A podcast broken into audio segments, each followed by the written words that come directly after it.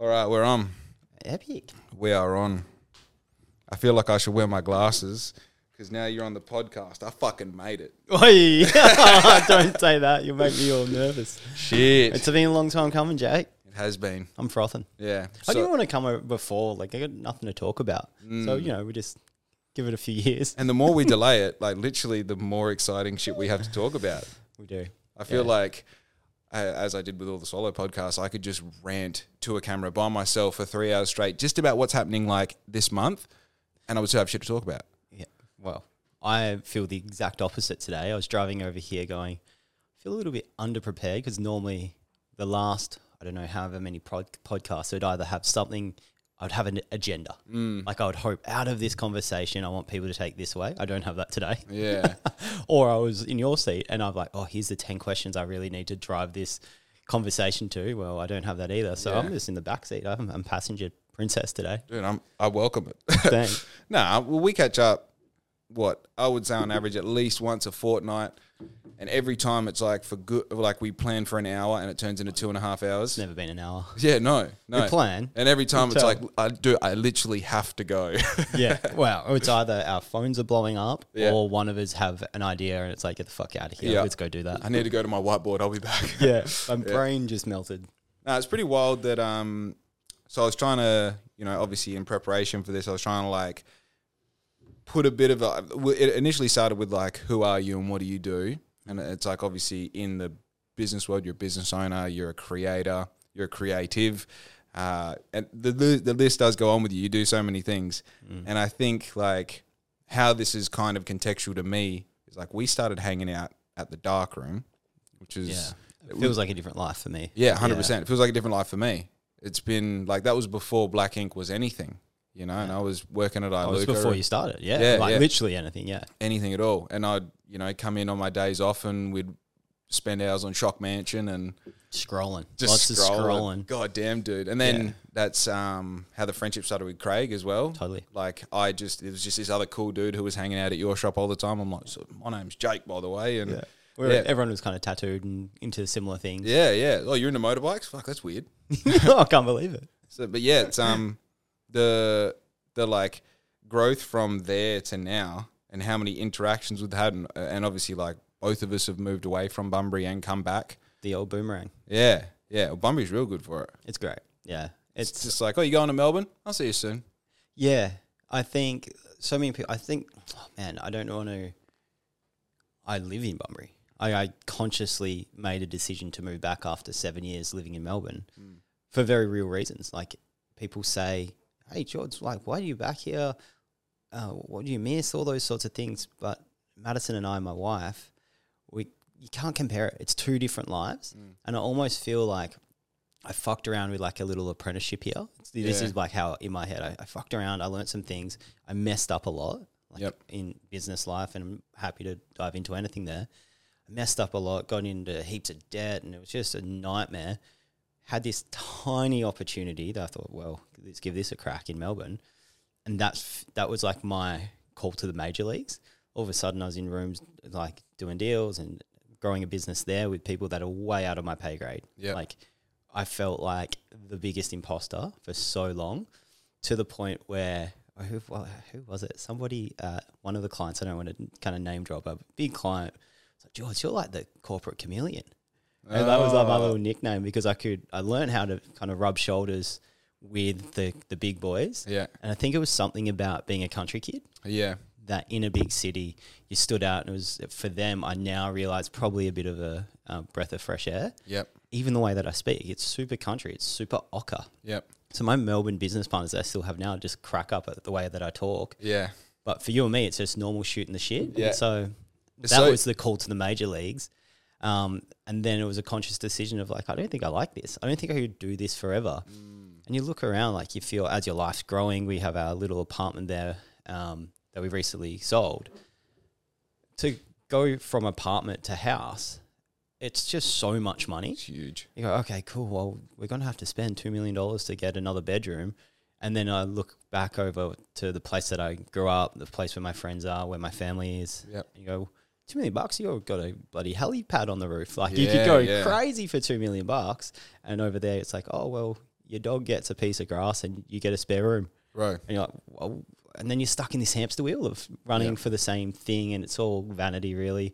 Sure, you've got access to ideas, art galleries, Mm-hmm. you know, art culture is kind of the biggest thing for me. Um, I love to be able to walk like my Melbourne life, go for a big cruise past the MCG into Parliament Gardens. So it was a triple park. We'll do these sure. things.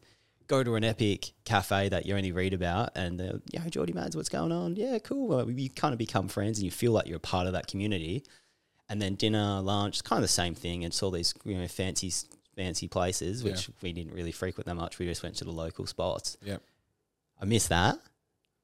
But then here this morning, we get up quite early, you know, 10 to 5. Most, um, Mads and I, 10 to 5, we try to be out of the house just a bit after 5 Yep. for a big walk. And it's dolphins, it's the swans waking up, Yeah, it's yeah, yeah. water. And then the other day, I saw a little baby shark in, in the inlet as well. I saw, I know you saw one, I saw it on your Instagram. Little baby shark, and then you know the sun's coming up and waves and sailing boats. It's like, what do you like more, Bunbury or Melbourne? like, man, it's the, not the same. We you can't Yeah, compare it. It's not the same hey? thing. But that um back to the boomerang, people do leave and come back, and I think it's great. And it's about when you come back, bringing something to add value to the town to That's that's right. increase like the hype. So people go, oh, I want to move there. Like people say that about Byron Bay or you know, Yeah. you know, Margaret River to some extent. Probably more Dunsborough, I'd say now. I think Bunbury's got that real like heaven complex. Mm. We have good weather. The beaches are literally like picturesque. Pick a day of the week, you'll find a dolphin. Most of the time, you're going to go somewhere and say, "Hey, you going?" to a stranger, and they're going to say it back. You know, it's Like, like, the biggest thing. Sorry, you just like sparing my memory. It's quite um nostalgic. Is when we first moved to Melbourne, we were doing our morning walks. It was like a bit of a routine that we've always we've had. Oh, kind of actually not always. I lie. We were total sloths for a long time. Now that came into place really during COVID. Like we had an hour to get out of our prison cell, which was our apartment, which is forty seven square meters. Like tiny. It's like smaller than this room here yeah, um, we'd go for a walk and you'd walk past someone, morning, get know, from the Bunbury, morning, how are you? Yeah, good mate. You know, you don't know them, but you've seen them around. yeah, like, yeah. I'd see the same fucking people every morning in Melbourne and give them a smile or a nod. Nothing. Like they don't look at you. And when we first moved, we, were, like, we must have been like Croc Dundee, you know, in the scene in LA where he's Yeah. got his crocodile at the yeah. bar. That's what massive like. knife on the belt. We're just like, what morning? You fucking weirdo. You get it. You know, that's, Yeah. There's that cult, uh, not culture, that community in small town is so sick, and yeah, we shouldn't take it for granted. dude. I think even going to Perth for a weekend, you realize like Bunbury is still quite a small town. Uh, It's weird though because like when you're in a small town, you try and escape it. Even walking down the street, you do the like, oh, I went to school with that dude, but I'm not going to say hello. Obviously, you reach a certain age, you're just like, what's up, dude? Yeah. Keep moving. But then when you go to Perth and you get real like, especially like seeing like what drugs do to do to like the like homeless basically like you see like real homelessness you see real like rudeness you see real arrogance and you're like oh I, I just want to go back to Bunbury and be nice to everyone Yeah. you know like I, I really really like that and i think like one one big thing i'm very conscious of right now is uh and not float my own boat but like people tell like i have people tell me you can't leave bunbury. You know you're like a you're a real asset to bunbury because of the community stuff and this and that. It's like oh very cool. Dude i think someone like you are an asset to bunbury. I consider myself so lucky to have someone and i've told you this before you're like a few steps i don't know how many steps ahead of me in business but every time i go to you with something you're like why don't we look at it from this perspective? If you considered this why don't we try this this and this? It's like oh my thank and this person's in bunbury not only can i call you up i can ride past your place and be like geordie i've got a problem you know? Yeah. Yeah. Well, thanks, man. I'll go now. yeah, yeah, that's all you need today. Eh? Just get, give me the clip. Dude, that comes from, I don't know if it's a, I think that's vulnerability and it's a two way street. Mm. So I'm prepared to be vulnerable with you and tell you exactly what you probably won't want to hear. And mm. same with anyone else because it's coming from a place of, I want you to do good. Yep. Like, I want you to do good. I want you to do better than me. I want everyone to do better than me because if my friends are doing good, most likely I am too. Yeah. And so it's kind of a scarcity versus growth mindset. And I want everyone to do good because it's it's like saying I, I used to think about this when I was opening um, Lost Bills in Bunbury. No one wanted a bar. Like there was that's a whole nother story, but it was objection, it was just a nightmare. You shouldn't do that, this, other bars. And my my whole I should clarify that not every single bar didn't want to happen. I've got lots of friends here that uh, have venues that were very supportive and helped me so much. But there was a heaps of people in hospitality and in just community that didn't want it. Yeah. I was trying to explain, and I still think that we struggle with this as like a country culture, and it's not just isolated to to Bunbury. Victorian smaller towns, I worked with lots of them when I was over there doing some work. It's the same thing, but it's when you've only got a certain population and everyone's struggling to pay rent and their staff and hopefully put a little bit of extra away for a rainy day, Yep. you see, and it's really logical, somebody else comes to town. Now, if we make, if there's $100 out there, now it's 50 because it's Yeah. two venues 50 50. Yep. But that's like saying that everyone has like a set amount of money to spend. Yeah.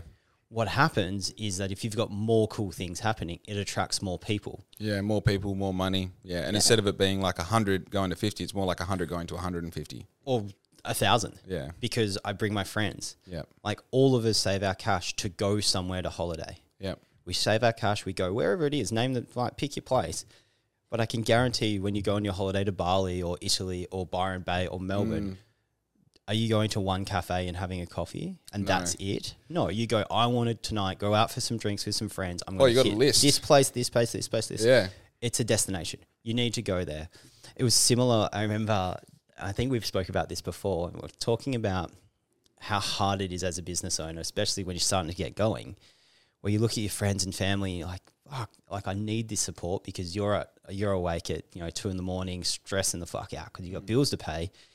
And for a long time, I got like a little bit jaded, and I was like, "What? Like I've known that person for so long, and I can see that person wearing this when I had like retail stores. Yeah. I can see that person wearing the shoes I sell or the t-shirt or whatever, and I know he didn't get them from me, and I know no one else sells them in WA. In some Yeah. Yeah. cases. Yeah. I would get so fucking pissed off, and I go, "What? Like to help me out? Like I'm putting my neck out."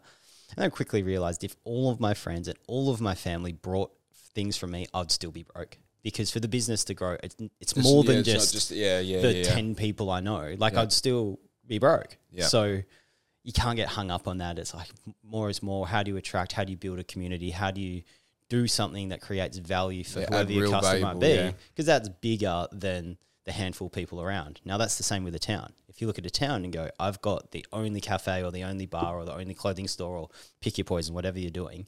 If you're the only one, well, that means you're only attracting the lo- people that are in your locality. Yeah. Don't get me wrong. There's some businesses that kill it because they're the only one there. Um, but for most business and most aspirations and the cost of living and the cost of doing business, you need to attract more than your locality. Yeah, You need to attract a lot more things. And that's where, you know, internet comes. So every shop's got an online store. Yep. And they're selling not to the people down the road. They're selling, Selling to everywhere. someone across. You know, last night I hyperfixate on things, and don't ask me. This is so lame, but I'm looking at golf clubs.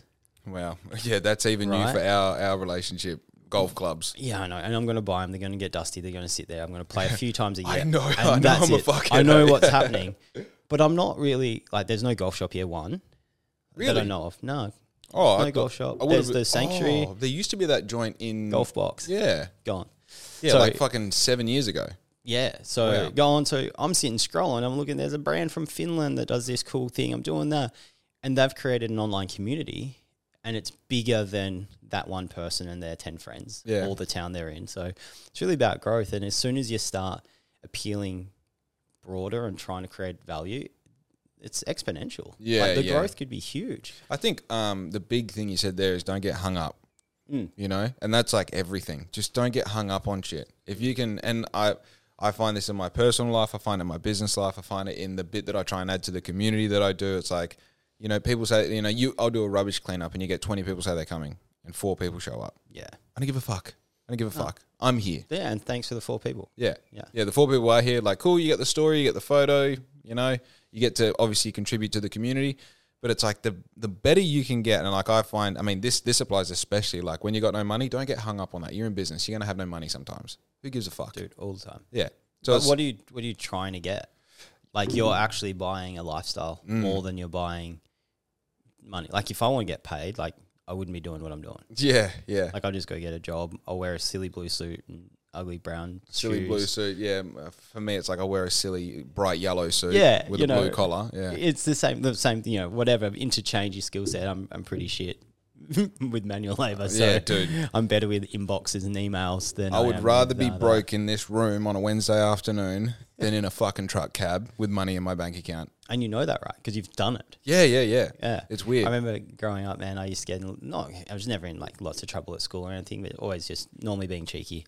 If I got in trouble at school, mum and dad got called on school holidays, or whenever the next day off was, I would have to go and labour for dad. My dad's a bricklayer, stonemason. yeah, yeah. Like my nonna was a stonemason, oh, concrete. oh, really? Yeah, and so that's that was the life. So my punishment was labouring. So I was like mixing mud and like moving bricks around okay. and it stuck with me. It's probably like so- my dad said, like, see, use your brains, not your back. Yep. Like, and that was my punishment. And he was always building houses, like you know, around town, like miles. And Yeah, your dad is literally made of concrete, though. He's hard. Yeah. Yeah, and then I'd be there pushing like mud around and Yeah. helping and doing shit in the sun, watching my friends at the beach, and that that really stuck with me. Going, Bro, I Oh. watched my dad work like a fucking animal, and I was like, I bet you I can work harder than him.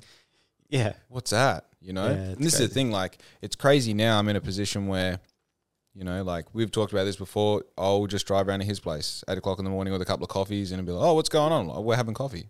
You know, we're just chilling. Because I'm smart. Because I'm fucking smart. right? Because if I was driving a truck, what would I be? I'd be driving a truck right now. yeah. That's what I'd be doing. Listening to a podcast. and tomorrow and the day after and the day after. But I'm not. I'm sitting here right now, and I have to like the hard part is convincing myself that I'm a smart person, that I'm a creator, that this is okay. It's mm. okay to just sit here and make money. That's fine. You figured it out. Mm. I have to like convince myself all the time. But then not only that, to take that confidence and then go like, "Hey, Dad, you know that like you're retired now. You can still make money just being smart. You can be smart as well. You don't have to." But it's like that. That almost like code is the only way to make money is to work really hard, and that I'm going to challenge you. yeah, because it's cool for us to say that there because we figured out something that we like. But I would challenge you to think that what you actually like doing is less about being smart doing things, it's uh, solving a problem using a different skill that's not driving. Now, if your favorite skill was a craft like bricklaying or concreting, or you love figuring out electrical di- diagrams, mm-hmm. that's fucking rad. And if you get the buzz out of that, that's cool. I think the point that I want to make clear is that it's less about what you're doing, it's how much you like doing it. okay. So let's talk about that. I'm pretty sure he doesn't like driving trucks, okay. and I don't like making t-shirts. yeah. Right? But the challenge, that's the byproduct. Correct, correct. I enjoy the challenge of business, and I enjoy the growth, the personal growth that comes with having a business. Like I think you'd agree that business is personal growth, and your business tends to grow with you. Um, and I think I find Hopefully in the same direction. Yeah, bro. Some people you see in business twenty years, you're like, you fucking figure this out, or you just playing with your with your fucking marbles in the sand when I leave. Like, what are you doing in your spare time? But I think the big thing with with like, and obviously like we're delving into my situation with dad, um, and without you know, dad's been retired for. He had a business that did really well for ten years. Went back to truck driving, did that for about six years, and now he's like, you would call it retired. He doesn't work. He just fucking lives off, you know, bits and you know, s- buying and selling shit off marketplace. you know, like love shit like that. And it's like you almost want to tell him like, there's the thing. Like you've actually already figured the thing out. The thing's the hustle for that. It That's sounds right. like that's But the hustle. problem is, is like he has that mentality, like you know, go get a trade and then do whatever you want. So if that doesn't work, you've got your trade, bro. I let my high risk license lapse. Hmm. If they said you've got to go drive a truck for six weeks to keep your truck license, fuck the truck license, bro. Not for you, but you've like figured that out. Yeah, but I think the big problem here is like we're talking about thirty years of experience playing with this and that, and I mean we've got we've got a very big line in the sand, you and I, because you've never done that. You've never Yeah, done the job thing. job, no. I've done having a, a professional athlete, which is a weird thing to throw in there in your teenage years. Looking like retrospectively, looking at that, like the discipline and the living in another country mm. and being responsible and being mature, to having a job, to then having a franchise, not a business because they're not the same. Having a franchise and then going back to having a job and then starting a business. Yeah. So it's like there's all these things where like I've got a really kind of interesting Oh, collection. what was the franchise? Cappuccino Express. Is that a franchise? Yeah. Oh, I didn't realize. So then I went, so I bought that with the one remaining year of the four year contract. Gotcha. They just transferred the name okay, yeah. and then went independent and called it. So like, everything was the same physically, but I behind the scenes had a contract that was lapsed and then rebranding it and yeah. which term, that was the birth of Black Ink. Yeah. Yeah, which who would have fucking guessed? I got to ask, where's Black Ink name come from? I don't think I've ever asked you. So I was, um, it was really cool because I would have been 21, 22 at the time, and had this friends group where we would just like literally, I think every night we'd wait for. It was me, dude. It was Mark Papalia. Oh yeah. Yeah, so him, his missus, and their friend Ruby, who I also dated for a little bit, but we weren't. I yeah don't think were Madison's cousin. hectic. And I was at a, her birthday party over Oh, near- just recent. Adam Road back in the day when you guys were dating. Oh, And we had didn't really know each other. Wild, Yeah. wild. Okay, Yeah. cool. I'm glad we got that on the podcast. Thrilling listening. Yeah, so, you boys all done catching up. yeah, yeah, yeah. But um, yeah. So Mark, and this is the thing. Like back in the day, I saw, and I still do. Like Mark is just like close to on the path of a creative genius. If that's what he focused on his whole life, like he is Mm. Definitely like is. connected to the muse, bro. Yeah. And I remember just being like, oh, I got to come up with this. Like, I got to come up with. And back then, you don't think even think about a name. You're like, I got to come up with a logo. Yeah. I need a logo. Yeah. What's the logo going to look like? Because everyone's going to be fucking, you know, logo will sell the coffee? yeah, right.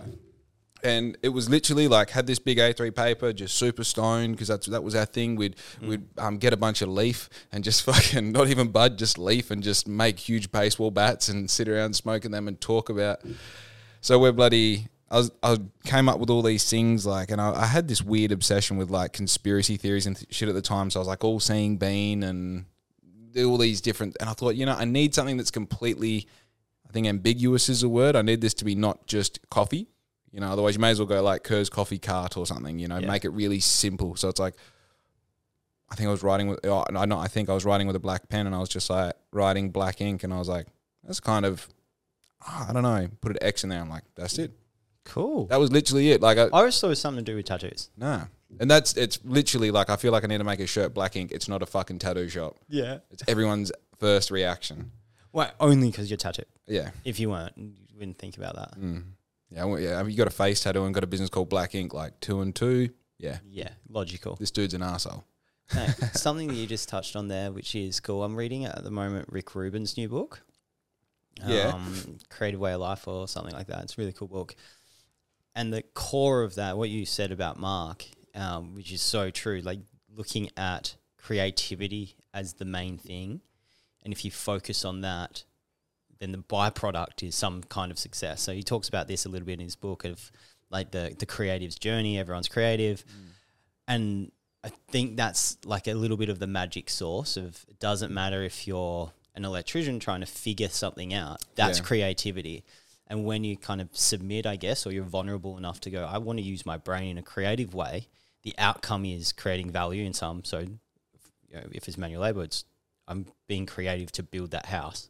Super needed Yeah, all the way through to things that we do that if you put it on like the hierarchy, the the needs not super high.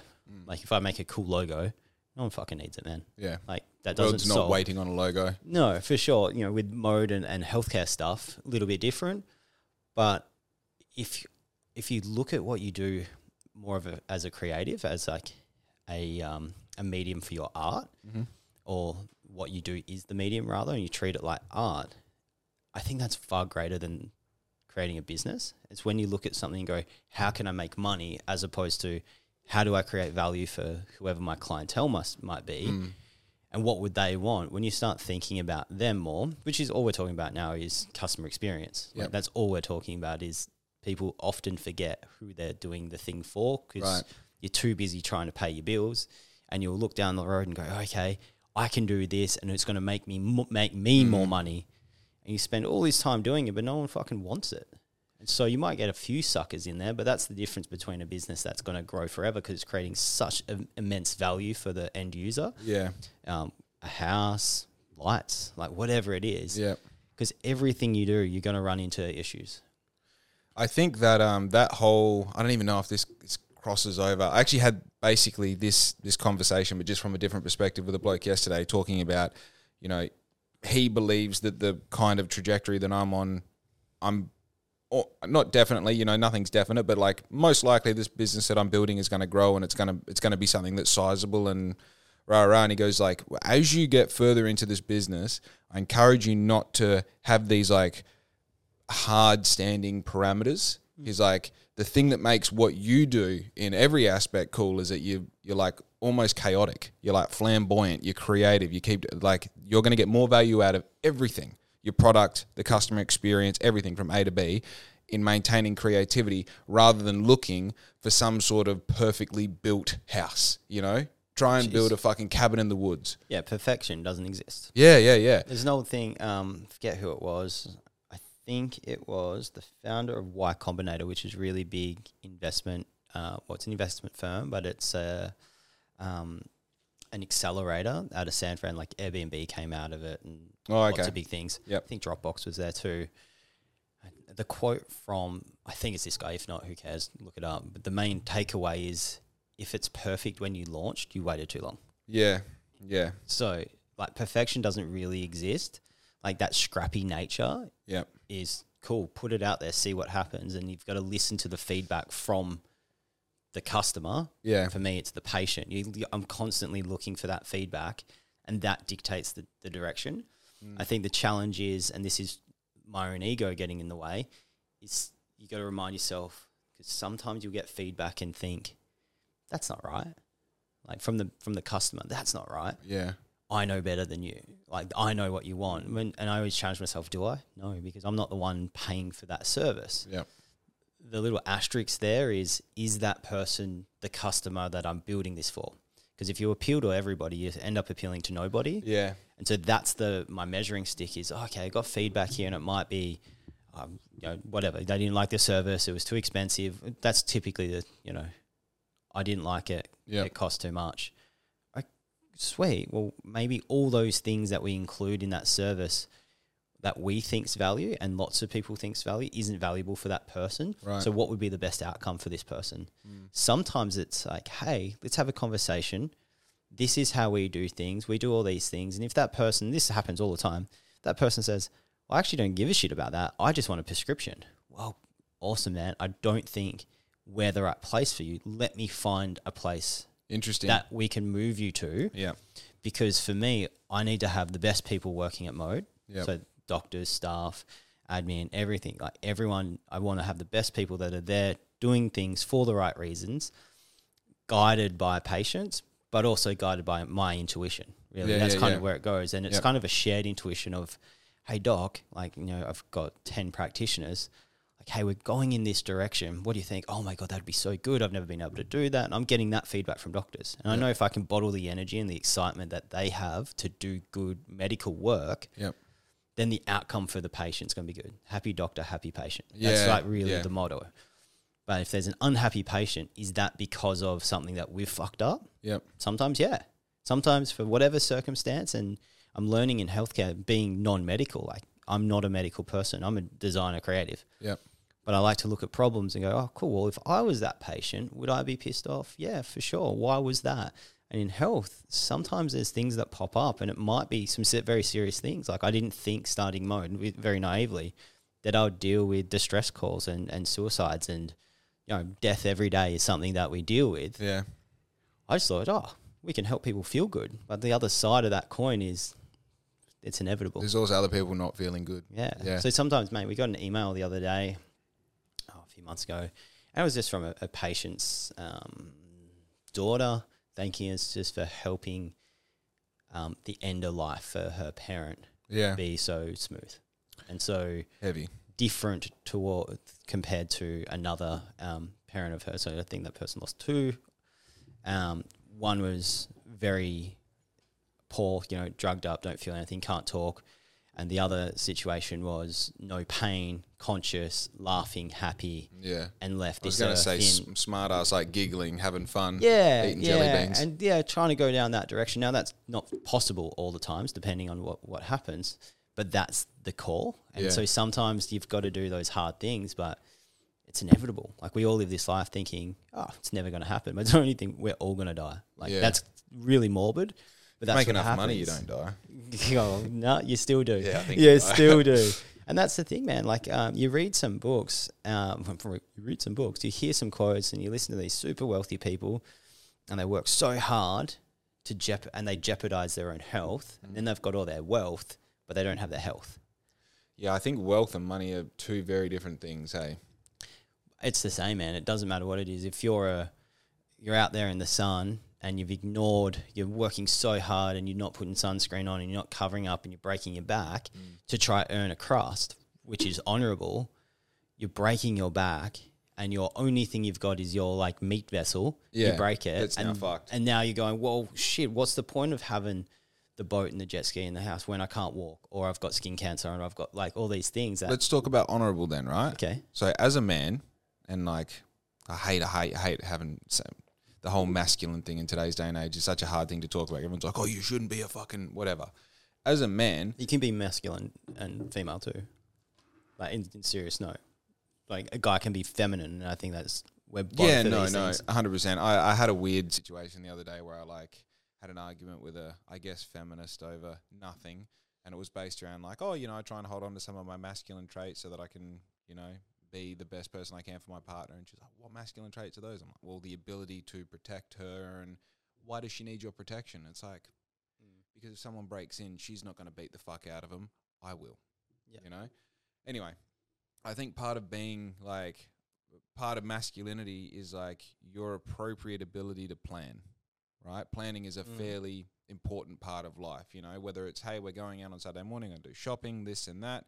Make sure you, if you need to pee now before we leave. When we go, have you got money? Right? Uh, are we taking the right car? What are we buying? Do we have room to take to bring it home? Yeah, You know, all these things, right? That's part of planning. But planning isn't a one day thing. Like all the shit that I'm doing right now is for 20 years from now, Mm. right? And it's like, I get that if you're 17 years old and you're starting an apprenticeship, you don't really care about breaking your back. But No. somewhere in the middle of your 20s, it starts to become apparent. And by the middle of your 30s, it should be really fucking obvious that it's going one direction. Mm. And I just really find it hard to sympathize with people. And this this goes into like the lack of emotional planning that people have as well as physical planning. It's like these things that people unconsciously cement into their mind as like I'm this person or this is how I react to things or this is how I deal with problems or this is how I connect to other people. It's like, okay, if you're going to, for example, be someone who doesn't forgive people, are you willing to hold on to whatever that is, that dark color in your mind for whatever person and however many people that is forever? Are you planning to do that forever? Do you think it goes away? Or if you're planning to be the sort of person that goes, you know, on the way to work, I get a chicken cheese snag and a dare ice coffee, and if they got a sale two for two for five, I get two dare ice coffees and I drink them. That's what I do. I'm that person. Well, what are you planning for? To enjoy today? You know, it's like there's a certain part of like being a man and probably being a human, to be honest. Yeah, I think it's more human. Yeah, where you go, hey, like I totally get it's honorable to break your back and give everything up for whatever, but also it's honorable to be smart about what you're doing and go like, yeah, when I'm 50, I'm going to be able-bodied, clear mind, good routines, good structure, you know, like I've practiced my traditions and ceremonies so that I've got good relationships and that we have things to fall back on. It's like, oh, in bad times we we've been bad times before and we've dealt with that. In good times, we've had good times and we do this. So there's like a I feel like there's also a responsibility to that honorability that is we are taking into account that like there's billions of people that live before us and we can fall back on the data that they've given us that if you're going to shovel dirt every day you're going to have a fucked back when you're older Yeah. right So mm. I'm scribbling here. Before we start, I should say I'm not being rude if anyone is watching this on the odd chance. I have this invasive thought in my head all the time is to interrupt people. So I have to have my little pen to write things down. I fully agree with what you're saying, but I want to add into it a little concept around vulnerability. okay So you're using honor as in honor yourself. So plan because it's honorable to look after yourself. Yep. And if you're breaking your back and you're not um, seeing that that is going to be detrimental to your mental and physical health in the future, it's a little bit silly. So I think there's a bit of ego there. right And when you started with masculine feminine, I think if we just look as guys growing up, especially in a country town in, in Australia, right there's ego, man. Yeah. There's ego. You've got the boys' boy, and you're tough, and all these sorts of things. And now, like if you looked at, I guess our culture just very generally, we've gone from guys are guys, girls are girls, nothing else. You're ridiculed if you if you're nothing there. Mhm. That's been broken down. All right, some people don't like it. Most people just got on with their life and realized, hey, doesn't really affect me. And Yeah, if you're yeah. happy, great, sweet. That's in the that's the boat that I sit in. Great, you. I think a guy and a girl biologically can be both masculine and feminine, and I think they should. I think it's like yin and yang. Yep. I actually see it kind of as a little bit of the gross thing, and I've got lots of friends that are so masculine and they still think it's kind Oh, of yeah. like gay to have a soft side or a feminine side. Mm. But I think that's that's like horrible, and I think breaking that stereotype down is something that would be great for culture just in general. Yeah. Now, agree. Agree. By the way. As my kind of trajectory in life's kind of changing, and I'm exposed to different cultures and lots of different people as well, I'm noticing that. And I think we've all noticed the conversation around mental health becoming stronger and stronger and stronger and younger and younger and younger Right. if I reflect to my grandparents' generation or even just like my parents' generation, let's bring it a little bit tighter, you didn't really hear about a 20 year old guy in the 70s saying they felt depressed. There Mm. was depression, but there was an anxiety. Like Mm. anxiety was an emotion that no one really knew or acknowledged, and it was like, ah, come on, princess, let's go, toughen you up, sort of thing, right? And that feeds into this masculine gender stereotype. Yep. Um, and I think that you should be both, and that's where I'm saying you should be vulnerable and Yep. you should go, I feel shit. Now, as this is kind of compressed, and our culture and our society is far more complicated and complex because we've got these little supercomputers in our pockets can and we're connect to exposed to, all these things. And I want to hang on that word for a second exposure. Like, as we move forward, we are exposed to more and more things Yep. ideas, theories, um, opinions, and they challenge us as the human race to move in different directions. Yep. More and more of us are being affected directly or indirected indirectly by let's just keep on the, the mental health um, conversation and train of thought. We're Yep. exposed to that. Now, if you look at age, that was something that happened in you know PTSD was probably the first time people heard this older thing. older thing and someone got PTSD, so post traumatic stress disorder, from Vietnam. I think that would became common across movies. Yep. People went to Nam, they came back, they're depressed because they saw and did horrible things. Yep. The last thing, you know, in that post traumatic stress disorder, from that, there's lots of mental health issues, one of which is depression, one of like it goes on. It's trauma what we're talking about. Yeah. Now that's kind of swimming back downstream to super young kids Yeah. and there's the science of it of what's happening there but i think exposure to certain elements makes you happy and sad and goes into the way the um, the brain's developed and Yeah. why these things happen but i'm not going out on a limb here going more and more people are feeling these things and they're they're genuine they are genuine things Yeah. Okay. so we're exposed to new ideas, which gives us as humans the ability to reflect. And the more people saying, I feel this way, and the more people that say it, it's a kind of a knee jerk reaction. And the knee jerk at, at one time was toughen up. Now it's swung back all the way. The other thing that sometimes people are too scared to say anything in mm. case they're going to offend. And now I think it's slowly coming back to its resting point, which would be a, an awesome space where someone can go, I don't feel good here. Something's going on. And we all have the skills to help that person Yeah. because we've had exposure, we can reflect on it, and ourselves have t- had time to reflect and go, shit, sometimes I feel like that. And my mate over there, who's that big, burly, tough guy, just said that he feels depressed or he feels anxious mm. or he's going through something. Fuck, man, me too. I had no idea. And that's where these relationships are born. But that there is vulnerability. Yeah.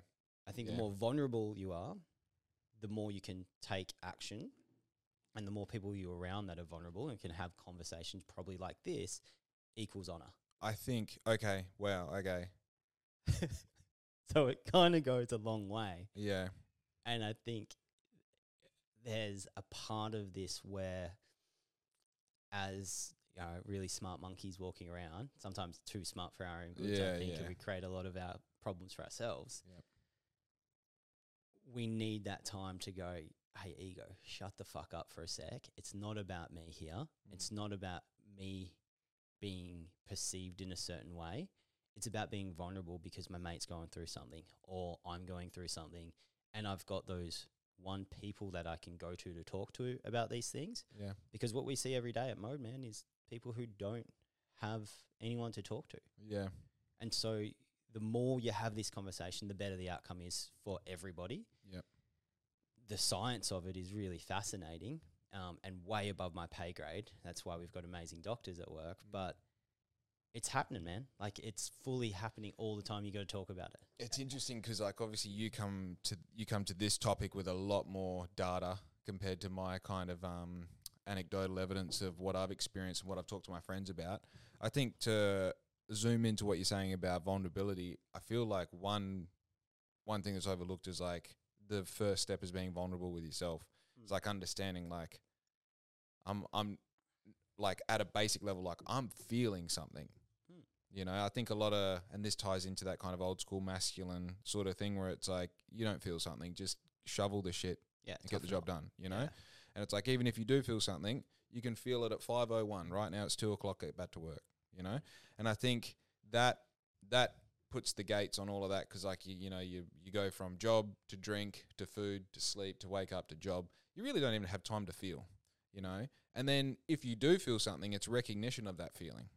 And then once you have the recognition of the feeling, and now we're talking about exposure to like, oh, okay, there's another guy who's my age who looks like he might be dealing with something. I wonder if he's feeling the same way I'm feeling. And then fast forward a little bit more, you get phones, and it's like, oh, he put a status up at three o'clock in the morning saying Yeah. or sharing some Like, meme about. on? Yeah. Yeah, it's like, oh, okay, cool. Not that's not even a direct communication, but it is communicating a bit of information, saying, okay, I'm awake sometimes at three o'clock in the morning, feeling like I want to post that meme Yeah. you know Yeah. yeah. and then you know this turns into hopefully this turns into if it's a negative feeling it's you know seeking help seeking community if you can change your lifestyle if you can't change your, change your lifestyle maybe implementing something into it and so on but i think that yeah you really kind of blew the side out of my mind when you tied it all into honor because then that really like I kind of want to like honor's a really interesting thing because I feel like as much as it is important, I feel like it's less important now that we have more kind of opulence in society. We have more opportunity, so it's like we don't really have to die on a hill. Well, that is to make a perfect analogy is dying on a hill. Honor comes from wars. Mm, And it was a way to kind of go, it's honorable to die for your country or for that cause. yeah, We're not really exposed to that, like where we live.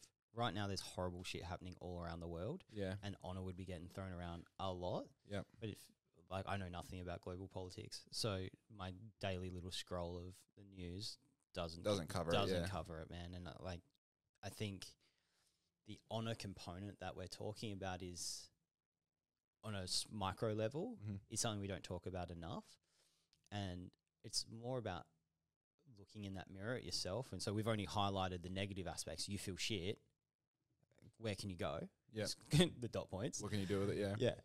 The other part of it is I've got a like a really good friend who's fucking amazing at this. Where any time that I'm, you know, not myself, you go, George, what's up? You're not you. I'm like, no, I got heaps going on, man. Like, wow. He's like, you moving? What are you eating? yeah, You know, and I'm like, you dick, you got me. yeah, Because as soon as the, the wheels, like the you know, the handlebars get a bit wobbly, the, the wheels fall off. yeah. I eat shit. I don't get out for a walk. I don't exercise. Go to bed later, wake up earlier. Yeah, and I get in that spiral. And so having that vulnerability or that ability to reflect on yourself is I think that's one of the core skills that we don't have. Hundred percent, Like well that we don't. Lots of people have it. hundred percent. But when you're in it, it's hard to do it. So having someone like having that vulnerability with your friends, so you make you go, mate, you're not yourself. Dude, How, how, what are you eating? Like you you had more beers this week than you normally do. Mm. That like me, man, I have a couple of beers, I can't sleep. I have too much chocolate at night because I like want that little comfort food. I don't sleep, yeah, and it's um who is it? Um, Jocko Willink talks about discipline a lot. yep. Kind of what it is, hey. You know, I think things also that like make you feel sorry, things that make you feel good. You touched on before. Being vulnerable and reflecting on yourself. I've got so many friends that feel good after a hard day's work. I feel good after a hard day, day's work, Mhm. and I mean either mentally or physically. Pick your poison.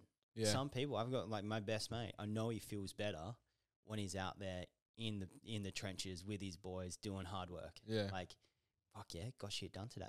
yeah, yeah, hundred Whereas to me, I feel out of place. It's not my thing. I feel good physically because oh, I use this thing, Yep. but I get my little buzz out of a spreadsheet or something like far less like oh, I nailed that Dude, formula. I can tell you by like doing that. both. Like I've I, I used to get a real high from backing up a, a road train and getting it bang on where you wanted, you know, and, and pulling out of the shed without ripping anything out of the roof and all Yeah. these things. And now, like yesterday, I actually to to kind of like summarize this this uh, concept of like the whole reflection part of life because kidding me. What's that? Oh, it's a Facebook Messenger call. How's that? because my phone, because my computer's not off off, it comes through. And he's gonna, he's definitely gonna call back four times. Just let me message him, bro. Don't fucking call me. Just But- call me. The uh, the concept of, uh, I'll call back soon, brother. Interrupted a conversation. in podcast ATM. Um, but yeah, I feel like uh, one thing that's missing in a huge part is reflection in general. Hmm. And I hate to bring this all back to God, but that's the point of it, you know, is to like literally look into the future, then look into the past, look into the future, look into the past. And the big thing, like I reflect every night, I you know, call it journal, whatever you want. I got a bunch of things that I tick off. You know, did you create, pray, love, read, exercise, invoice? All these things I got to tick off, and prove it. What are you grateful for? You're happy with today, and reflect. Sick. And whether it's going through like had a podcast with Geordie, bought this, did that, got this over the line, or I'm feeling like pure shit. Mm. I feel like the world's ending. I feel like my stomach wants to turn into a knot. And it's like it's not, you know, that you can read back on it in two years' time. It's not it's literally just you are responsible to the page in that moment and allows you to go like, what did I actually do today? Yeah, How am get I it feeling? out. Yeah, Get what out is going head, on? man. And that I've found the biggest thing is doing that on a regular basis, causing me to dig into the archives of what I did today. It actually makes me happier about what's going on because today I have a responsibility to the page tonight. So do mm. something worth writing, you know? And when you're when you're feeling something, like when you're sad or when you're angry or when you're depressed or when you're happy, you're having a win, you're having a loss, be in it so that later on when we talk about it on the page, you've got something worth talking about. And even the shit when you have a horrible time, if at the end of the day you can say, I sat in it, I looked right at it, and then I figured it out. Yeah, That's a win. that's a massive win, dude. Massive win. And but it's not even the win itself, it's the reflection. I th- the interesting thing that I um I think as an entrepreneur, we don't have. I fucking hate that word, by the way, Yeah. but it's what it is. Like Yeah. entrepreneur comes from forget who penned it, but it's like essentially means taking risk for some type of reward, which is that's why I, the part of that I like it. I hate the meaning society's put in it, like hustle, bro, like do this. Oh, it's turned into I a um, buzz buzzword sort of thing. Yeah. But if I worked in a company, I would have a KPI. Mm-hmm. I would know my job description. I would know what my KPI is, and I would be assessed on that. So the time I need to take for reflection is nilch, is zilch, zilch, nilch. Mm, it's yeah. nothing because I went to work. My job was answer phone, reply to emails, land a sale, go home. Yep. Or it was rock up on time, clean the bar, pour beers, clean the toilets, go home. home, yeah. Like whatever your job is, you know what you're doing Yep. that reflection, I think somebody who's on a quest to try figure something out for themselves for maybe the measuring stick is is monetary. Like let's not Yeah. ignore that's the whole point why people take risk. Um, but that should be the byproduct of creating value. Yeah. That's when people like us need to reflect and need to write things down. And like I I go through these Moleskine books that are down here, like they're going out of fashion. Like I found the book I like, I like the color of the paper, I like my pen. Yeah. I remove variables. Like I've got very simple decisions to be made. Yep. I don't change it. I made the decision once. That's the pen. That's the book. Yeah. Most of my things are black t-shirts. I got like ten of these same shirts. It's all because I need to have space in my brain to reflect, and whatever the process it is on that daily reflection, or for me, I actually have an annual reflection. Mhm. So I'll tell you a little bit about what I do, and Madison does it as well. My daily is before I leave work, I've got my to do list for tomorrow. Yep. And that came from waking up at three in the morning going, tax, that email, what am I going to do about this? What am I going to be able to do that? And it was all, I, I fuck man, I remember laying in bed, like semi lucid, dreaming, thinking about, okay, that invoice, how am I going to do that? Well, and I'm like doing maths in my head. You're almost doing the task without I'm doing, doing it. the fucking task, man. Mm. And so then I got a little black notebook. Um, color is irrelevant. A little notebook. And it was on my side table, and I would, I would learn for me to get back to sleep. I need to get this down. So in the morning, oh, that's right. Yeah. And then that went Mm. from three in the morning to before bed to now it's throughout the day Yeah. and before I leave for work. Yeah. And then in the morning, there might be, I've always got little reminders in my phone. Sometimes there'll be things that slip through the net, but I find myself far less, um, far less of the time waking up at three in the morning doing a to do list in my head, Yeah. but I still wake up at three in the morning thinking about that problem. I think yeah, yeah, oh, yeah, because that's kind of the horny part, isn't it? Like that's a, that's a problem solving part of it. I fucking hate waking up at three in the morning. I do. It sucks. No one can fuck with me when I wake up that Yeah. early. But you wake up to do the work. Yeah, I wake up and lay there and stare at the ceiling. yeah. So I'm I, I'm I'm very similar to what you do. Like part of the reflection, like before I sounds like I'm making up as I go along now, but before I do the reflection, it's like right, everything that I didn't get to today. Yep. That's not a problem. I put a blue line because black is what needs to be done, Yeah. blue is what is done, Cool. and red is what's really significant. Mhm. So on my table, I got a blue and a blue and a black pen, and that's everything. So I look at it right. That's got it's done. So everything that's black and doesn't have something next to it, I point it to the next page. I add that to the top of the page, See. and it's like cool. I don't have to. The book knows. I don't need to worry about the book knows. Yeah. You know. So I think having that, and also we're in a really weird kind of open range being entrepreneurs, where like literally we our days change every single day. The problems Mm. change, the dynamic changes, the people who we communicate with changes, the amount of money we spend, everything changes all the time. So you kind of have to have this thing. I think something that I want to like drive home though is I knew that I hated driving trucks because when I would write, because I've been creative writing essentially my whole adult life, I would talk about a life outside of driving trucks. Hmm. You know, sometimes I would write stories about myself as this world renowned author who had Like this escapism. right, you know, and you know the thing I wasn't talking about? Driving trucks. Driving trucks. Yeah, no. It doesn't matter how well I backed up that road train and got that dirt exactly where I wanted it. Truth be told, I don't give a fuck about that. Yeah. You know, and I felt satisfied at the end of the day. I got five trips in. I moved 150 tons worth of mineral sand. This, I cleaned the truck. I got, had a good handover. I was, Mm. home, I was home a little bit early. All the rest, same sort of satisfaction I get from yesterday, which was, uh, you know, like on Friday hit a really big goal, and as I said before, like got the overdraft for the business, like massive, Yeah, massive, like feeling of like, wow, now a, a financial institution recognizes me as someone who makes enough money to lend money to me. Which is bloody hard. It's- Getting a bank to That's nuts. yeah, it's That's nuts. And even got grilled on the phone, like, hey, how come you've only got this many BAS statements and rah, rah, rah. And it's like, oh, because I bootstrap and I've only just registered for JED, this and that. Yeah. You know, like, just haven't been able to have that conversation. Very similar feeling to like, I just got a trailer, uh, two trailers and a dolly backed into a shed around a corner, you know? Dude, I want to say like if somebody's listening to this and they are in a truck gone fuck up, Mm, Jake, mm, I like driving trucks. mm. Or fuck this guy. I hate driving trucks, but I can't go and do what you do. I've got a mortgage, I've got kids in school, I've got a wife, uh, you know, whatever it is, Know husband, what I wife. say? Die with honor. No. All right. I get it. I like Mm. cool. Sometimes you have to do the unnecessary, or not the unnecessary. Sometimes you have to do the necessary, Mm-hmm. drive the truck, to fund the other thing. Yeah, I didn't decide on Monday and then quit on Friday. Bro, I saved There money you go. for, for fucking ages. I bought a caravan. I made a plan. Yeah. And then So I got make a halfway through plan. the plan and I had to change my trajectory. I figured out this didn't work, so I had to do that. And then that didn't work and I've tried this. Okay, Dude, but very you know as well as I do, we're not here because we won the whole way. It's because we lost the whole way. yeah. Well, I think it's being stubborn. Man, And yeah, then it's, it's sticking. It's being really stubborn. It's going. Oh, I actually don't really care what somebody else thinks. I want to do this for me. So there's a fulfillment element. Mm. But if I was sitting in that truck, or if I had, you know, our silly voices in headphones, and I'm digging a hole, I'm doing s- whatever it's doing. If you're in an office and in a little cubicle and you're typing away, going, "I fucking hate this. I really want to be a florist, or I really want to be a," you name it. I don't care what it is. You can do both.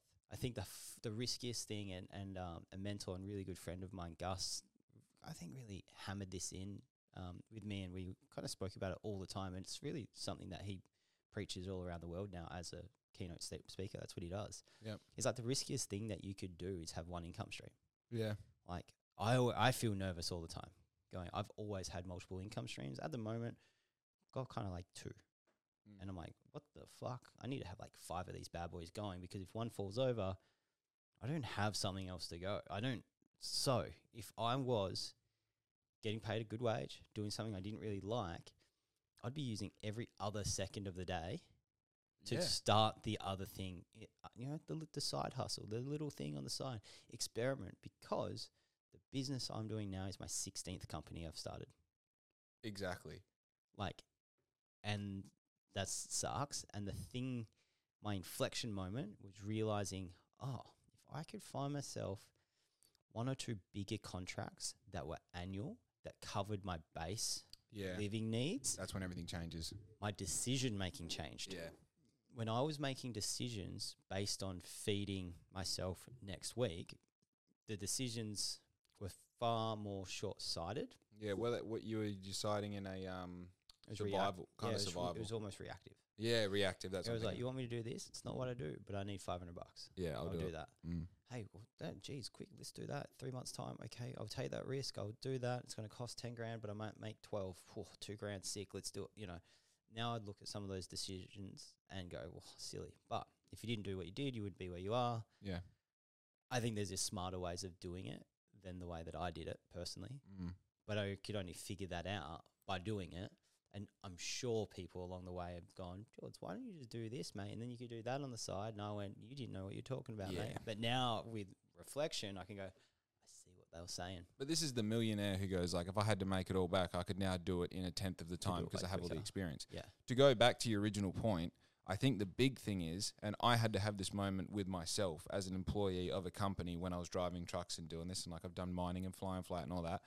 The point when all of this became something that was possible for me, right? Because a big thing is like when I saw you in Darkroom doing your thing when we were younger and all the rest, like Mm. you were an alien human to me Yeah. because you it's like yeah there's a lot of risk involved in this and that and you talk about like water off a duck's back like yeah i order shit in people buy it i make money whatever it is what it is when i was driving trucks i had to have a full moment where it's like i jake give you jake permission Yeah. to be a fucking weapon Yeah. to want everything, to Give go give it a shot, to figure it out. And like, yeah, at the time I was like, oh, but I've got this, you know, car loan that I've got, and I, I want to do this, and I want to travel, and I, I, you know, obviously I don't have any real dependency as far as a mortgage and kids and all that goes. So I, I admit I did start in a place where I hadn't made any shitty decisions yet. Because when you when you think about it, like I'm not I'm not saying this about anyone specifically. I don't want to hurt anyone's anyone's feelings, but most of the decisions to have a child and to get to, to get a mortgage these days is made out is made for the wrong reasons. A lot of people are doing it to fucking fill the gap of a problem in a relationship. And then they get to a point where they're like, and I know this isn't everyone. I'm just saying most people go like, oh fucking, maybe it's even worse. They have a kid and now they're paying child support. You know, and it's like I've got all these reasons why I shouldn't do it. It's yeah, but the first thing that you need to do before you address anything is give yourself permission to go like, I could not just be rich, but I could be so fucking wealthy that nothing matters. Now, the secondary point behind that is you have to play this game as if your life depends on it because it does. Because if you keep going, well, I've got a mortgage and, you know, I, I hate this job, but I've got to do it to make ends meet. As I said, die with honor on that hill, a silent man. Because you're going to be here in 10 years' time. You're going to be I'd here be in screaming on that hill. 20 years time 30 years time 50 years time because you keep on coming up with excuses i get it why you can't do it start telling me why you can do it if you can figure out why you can do it and if you give yourself permission to chase that can that's when life starts Agree. We're talking about risk. Mhm. There's, I think what gets caught up in here. So you, you mentioned debt, mortgage, all those sorts of things. I think sometimes we, especially as like dudes our age and a bit older, where we live, all the rest of it, we do get caught up with the keeping up with the Joneses and like, oh, I need that other thing. yeah Let me get the bigger car, the bigger wheels, the bigger boat, the whatever it is. Oh, the house. Well, I definitely need five bedrooms. Well, there's Yeah. two of you, man. Like, exactly cool. That concept in that life is totally legit, and some people love it, and it's sick. It's awesome. And I think that's necessary. Not everyone is built to start a business. yeah There's, there's. I do forget that. So, not everyone should do this. I think everyone likes the idea of, oh, geez, how good would it be? Own a business, cruise around. Be your own boss. And, your own boss. It's pretty lonely yeah. and it fucking sucks most of the time. And you're gonna get you're gonna have more losses than wins. You gotta sacrifice a lot of things. If you're willing to do those things, then it might be for you. But I'm gonna be the first person to tell you, hey dude, and I've had this conversation with you. Hey man, like more recently I'm not gonna talk about specific times, but I was like, sure you wanna buy that much stock? Let's do some math Yeah. you know, hey, same with me. I didn't have a car for like when I moved to Melbourne. I had when I moved to Melbourne, dude. I had Lost Bills make Maker Darkroom and my little design studio, and I just started um, an innovation consultancy in Melbourne with some big clients. Yeah. I moved there, had those things running. They were all income streams. Ended up selling all those businesses in Bunbury, um, except for I think one or two. Two I just closed because they sucked. Um, I still didn't buy a car for nearly two and a half years Mm. because I didn't want. Could I go get a loan? Yeah, not going to. Mm. Like, do I need one of those things right now? No.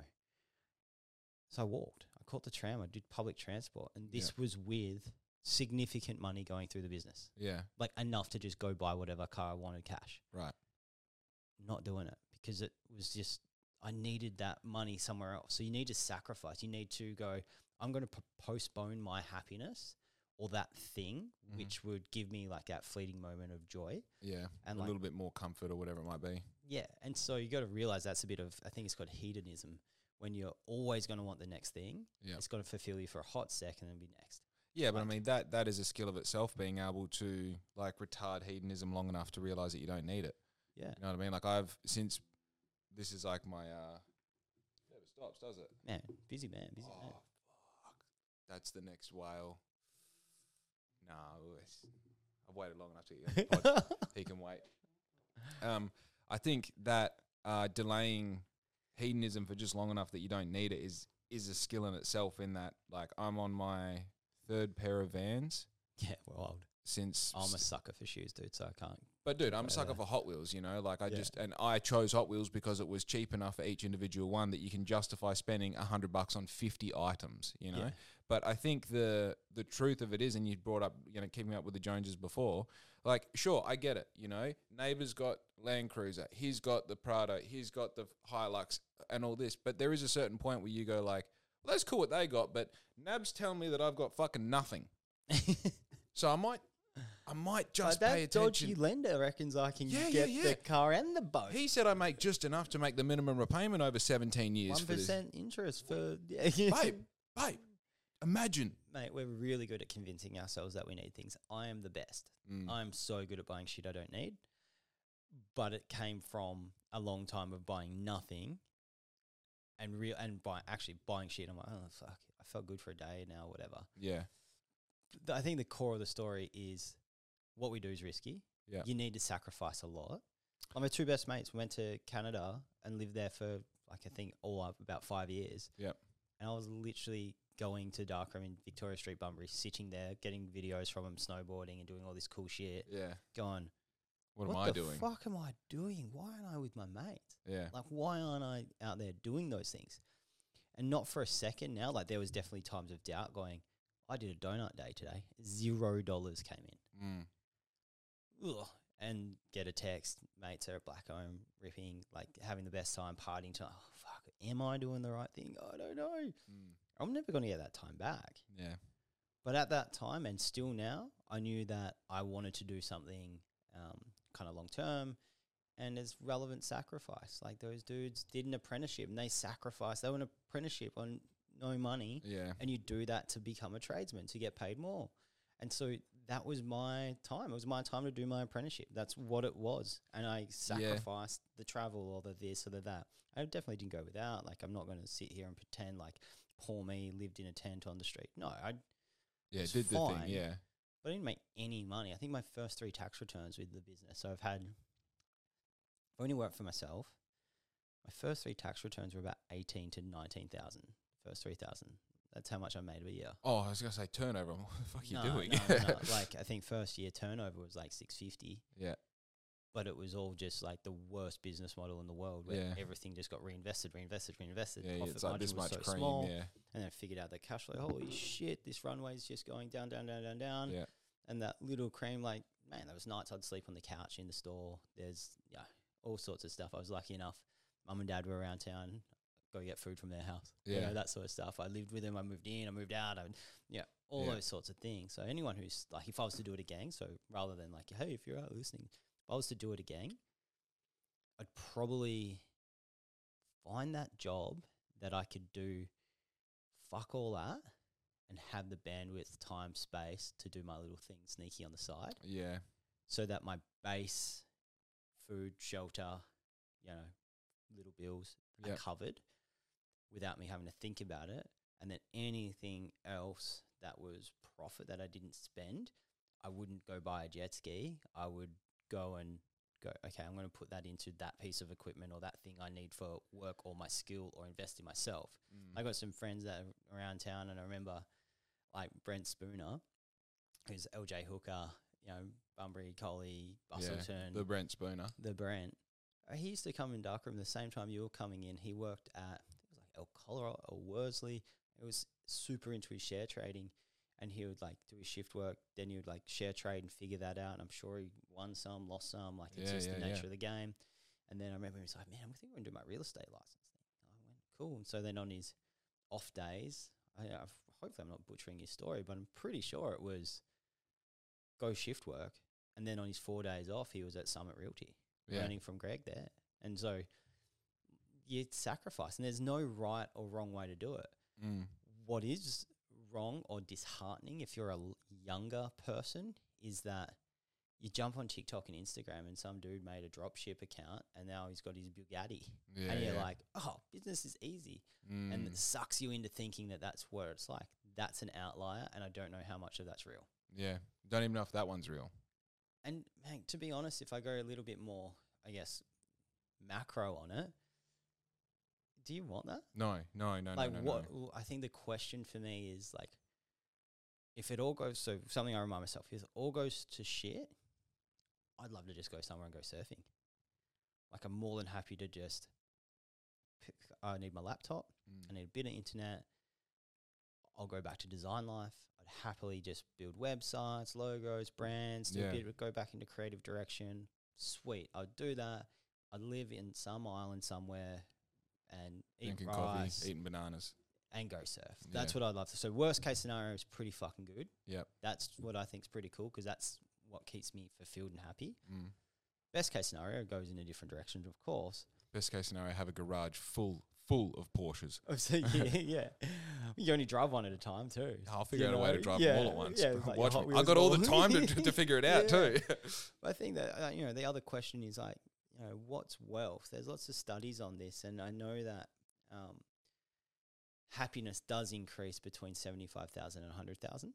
hmm Just cost of living, and that number slides as inflation goes. Yep. So the more our money devalues, the more you need. Yep. Our bills increase. So you know, there would be stats that would be that thirty thousand. But let's just scale it today. Mm. 75,000 if your mortgage repayment is 50,000 a year 25's tight man Mm. another 25 on top of that just doubled your spending money Yeah. that is double well, that's half the amount of stress Yeah. It's going from eating at home all the time to maybe one or two meals out a week. Yeah. might be able to save and you've got a weekend away and you've got this and that Yeah. it's still fucking hard man Yeah. like you leave school today and you start like the the wage the minimum wage or the average wage let's call it not minimum let's just go average Yeah.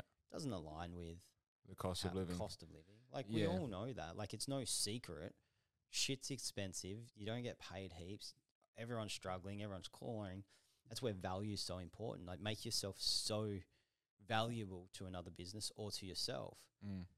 that you, you're out of that conversation. You're, you're not struggling for that thing like upskill, invest in yourself. Mm. All these, but man, it hisses me off so much when people use it like luck.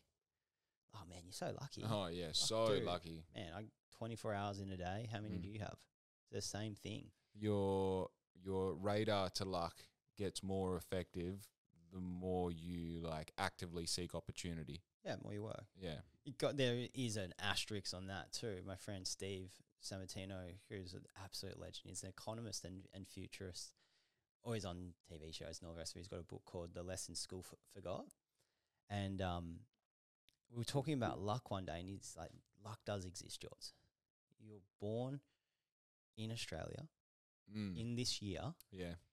to this type of, you know, middle Australia, that's fucking lucky. Don't tell me and don't fool yourself and anyone listening.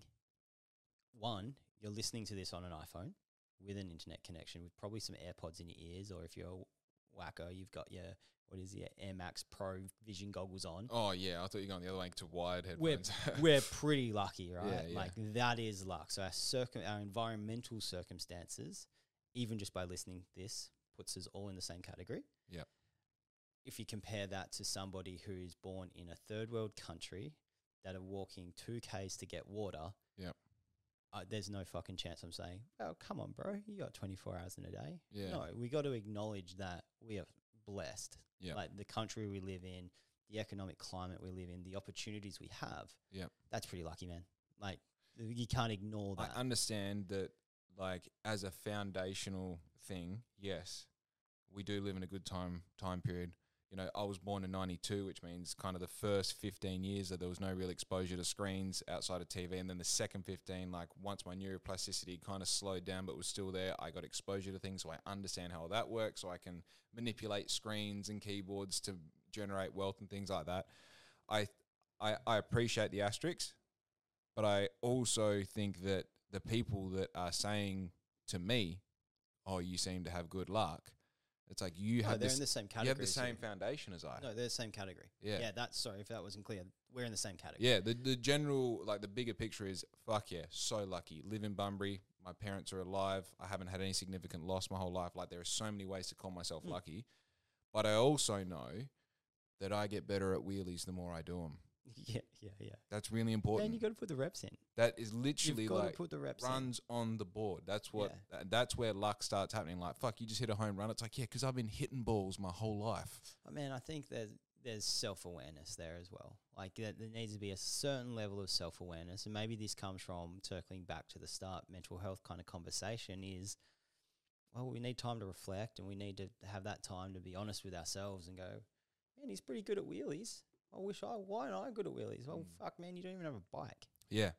You know, like how many times have you fallen off? A shit time. Mm. You know, it's a pretty perfect analogy. Mm. Something that's you do it, you don't, and you, the more you do it, the better you get at it. Dude, I feel And like at any time, you can still stack it. yeah.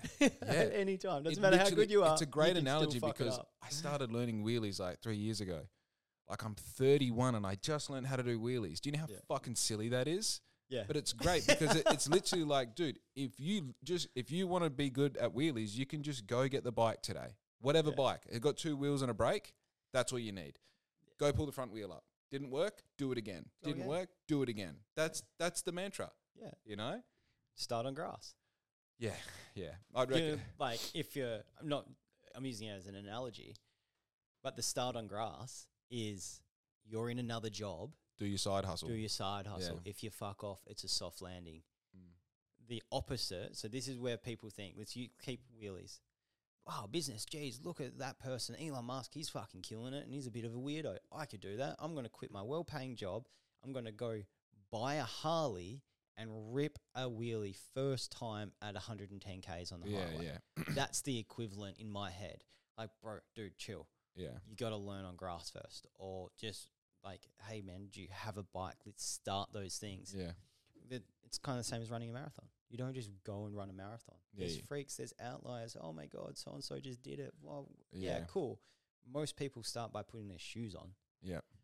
then they walk around the block, Yeah. and they jog, and then they might do a 5k, then a 10, and they get hooked, and they learn about nutrition and water, and they do a Yeah. couple 21s, and they're doing average of 50 a week, and all those sorts of things, and eventually 42 Yeah. bloody hard thing to do. Really hard thing to do. The people who go out and just do it, you hear, oh, what a freak show. He or she did it. Not many of them go do it again Yeah. because we only hear about the, oh my God, they did it. Somehow they stuck the landing. Holy shit, they got the whole way. Yeah. But then they had a month potentially a lifetime of injury from it. Yeah, yeah, yeah. They they tore meniscus. They they did this and that, and that is exactly mm. mirroring. Pardon me. That's exactly mirroring that analogy of the dude who, or the example of the dude who started a drop shipping business three months ago and has a Bugatti now. Dude, starting a business is easy. Mm. Like it is so easy. Oh, we could do it before the end of this podcast. Running a business is hard. Yeah. The bigger it gets, the harder it gets. Also, going back though, you were saying there was like five elements involved in running a business, like risk, this, that, the other, whatever it was. Anyway, I feel like what I've learned uh, uh, retrospectively looking at me in business is that I have uh, I, I I actually use my business as a vehicle, and I've kind of said this already for personal growth. Mhm. I get better at being a partner for Larissa Mm. the better I do in business. You know, my ability to walk into a room and to have the effect that I have on people and just be like, you know, I'm here for this. How are you? Manners, general backwards and forwards, this and that. That comes from being able to do that in my personal life because I do it over and over and over in business. So much so that when I do it in personal, it's like, yeah, I can talk to people. I can maintain eye contact. I can project. I can listen. I can analyze what they're saying and respond, you know? And then in my personal life, you know, the whipper snipper stops working the other day.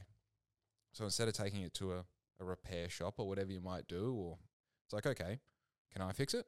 Let's take it apart. Give it a crack. Is there a YouTube video? Yeah. Do I have the tools required? Do I know someone who's done this before? Can I call dad?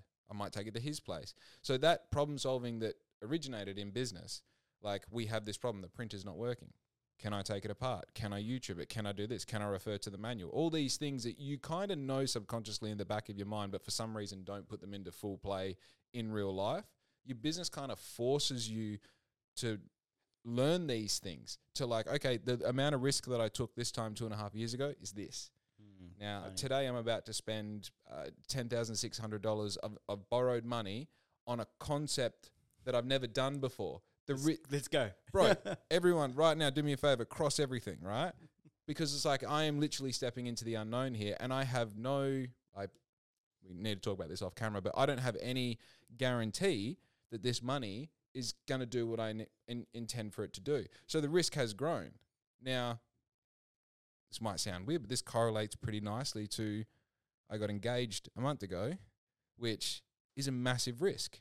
You're betting your life and her life on this idea that what you've been doing for the past five years is going to keep going for another 40, 50 years, however long we, la- uh, we live, not last. So, and that purely comes from like, well, yeah, I went from putting the littlest bit of my pinky on the chopping block to I'll put my nuts on there and be like, let's go. Yeah. Let's go. Ah, fuck. No, no, no, no, no. Dude, you need some magnesium. This guy get cramps so often. He gets cramps, this dude. This is the second time, second cramp in a week that I've seen. What's going on there, man? Like an ex girlfriend slipping into your DMs. Do you, Away from me. do you get those all, often? No shit. That will be the second time I've had a cramp in fucking five years, I reckon. And the other time was having a coffee the other day. I reckon you're dehydrated. You need some Maggie Glass, mate. Maggie Glass, Nate. Stretching, That fucked me, eh? man. Oh, what point was I making? Who cares? You're right. yeah, no, I'm good. I'm good. I'm super scared to sit back down though. Might just spend a moment over here. You you do you, man. What you were talking about before though, um, business. So you're talking about risk. First thing was risk. Yeah. um, getting engaged, yeah, huge risk, but it also shows a commitment. Like it shows a commitment of like, hey, I'm in for this. And my personal experience, it just gets better and easier. Yeah. You know, we've been married a year and a bit. and It's like together nearly 12 years. Huge. So it's no surprise. Like the ring, no ring. The I remember um, someone told me it's less about the wedding. It's less about getting married. Like you're already married. Like nothing changed for me at all. Like everything's the same. Um, our relationship got stronger, and all those little worries kind of.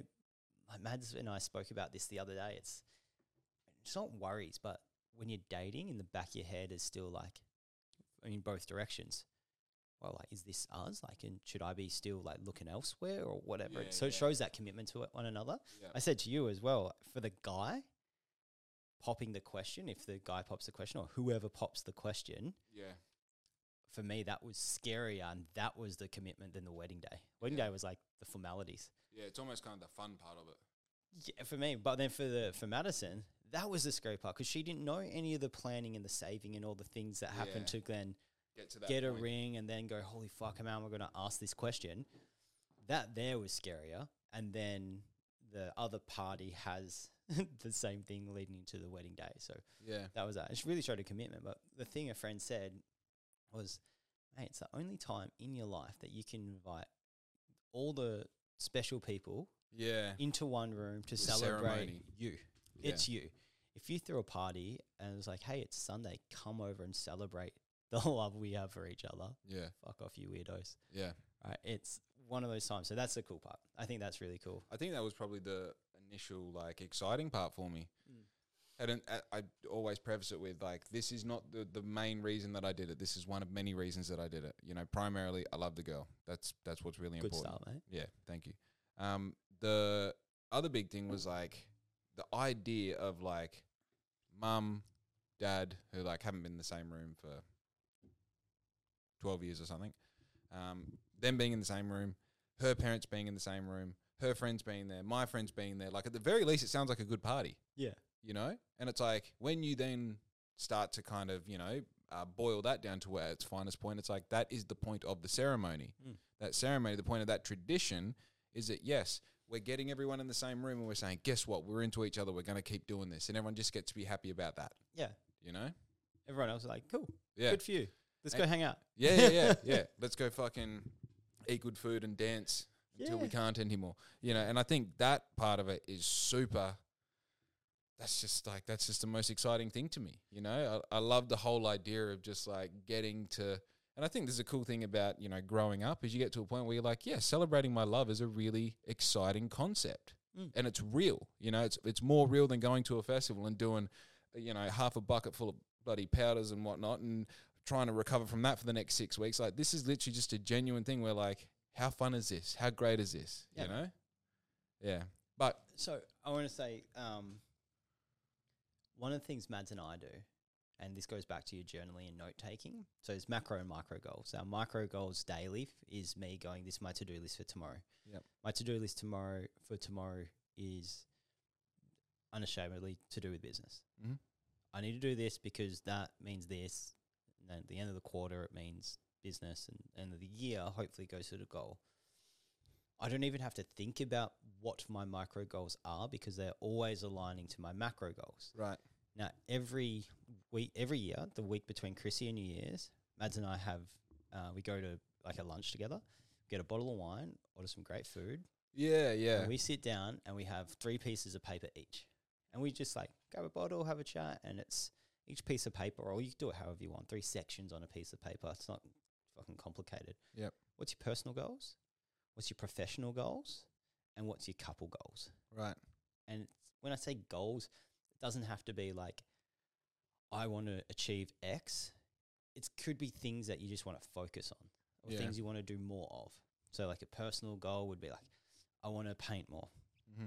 I want to surf more. I want to do a surf trip with my friends. Things that are really important to me. Yeah. Professional goal. Okay, I want to get better at being a leader. I want to help um, my team feel more fulfilled and do whatever it is. Like you know, whatever. I'm making some goals up. They're they're all mine. Um, and then couple goals will be like, want to spend more time together, not talking about work. Yep. I want to make sure that we do a monthly no phone dinner Yeah. or whatever it is. Could be silly, could be big. Um, and unashamedly for us, it's like there's some financial things in there. Like, I want to make sure that we have this much in savings or want to upgrade that or do that. You know, hedonism creeps in, but Mm. At least we acknowledge it and we go, do we need that? Yeah. Do we want that? No. So that's our macro goals. So we do that as a couple. The longer we've been doing it as a couple, so we're cracking up this year. The first time we did it, it was really amazing as just two humans hanging out to go, oh, hang on, I'll show you my cards if you show me yours. Yeah.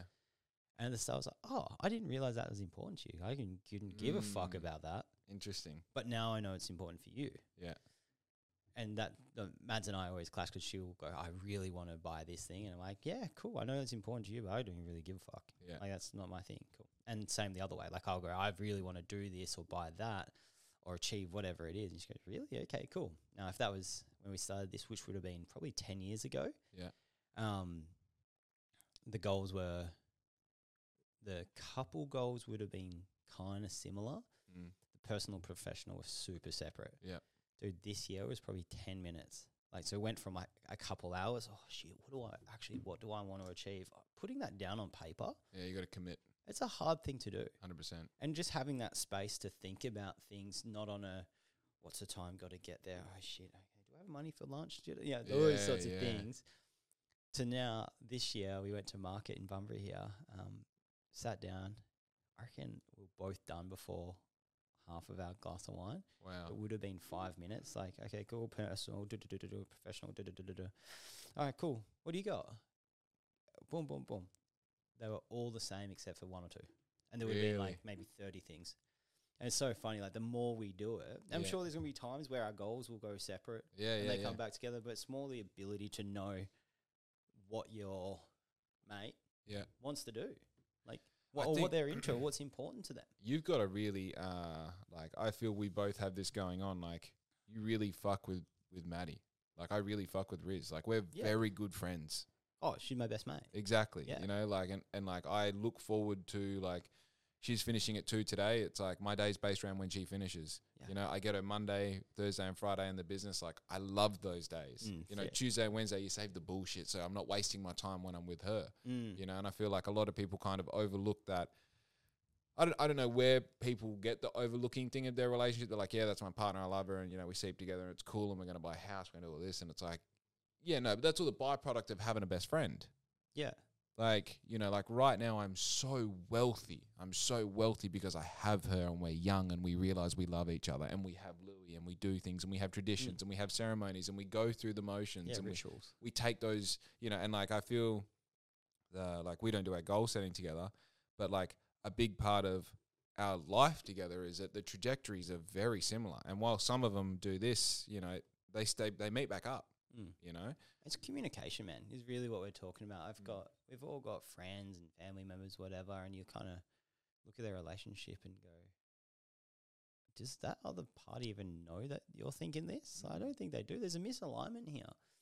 I think the common thread is having that ability to just be vulnerable. This whole, this is called the vulnerability podcast, Yeah. but it's like, I'm not worried about what she's going to think of me if I share that thought. Yeah, true, true, true. That's huge. So, and that comes with time, but you could be together, someone, they could be together for 100 years and it's very transactional. Mm. We go to work, we come home, we have dinner, we watch that some, we watch Gogglebox or whatever, it, you know, whatever Yeah. the thing is that you do. Nuts. Yeah. Cool. But it's those little threads in between of like, hey, I was thinking about this, I was thinking about that. And like those dumb conversations. Mads has to listen to so many fucked ideas of mine. Oh yeah. so many like, hey, da, da, da, da, da, da, and I know that there was like, there's a huge time, um, when you're thinking about doing something new, or hey, what do you think about this? And I've been doing this, that, and part of the job for the partner, and this goes in two way street, is just to sit and listen, yeah.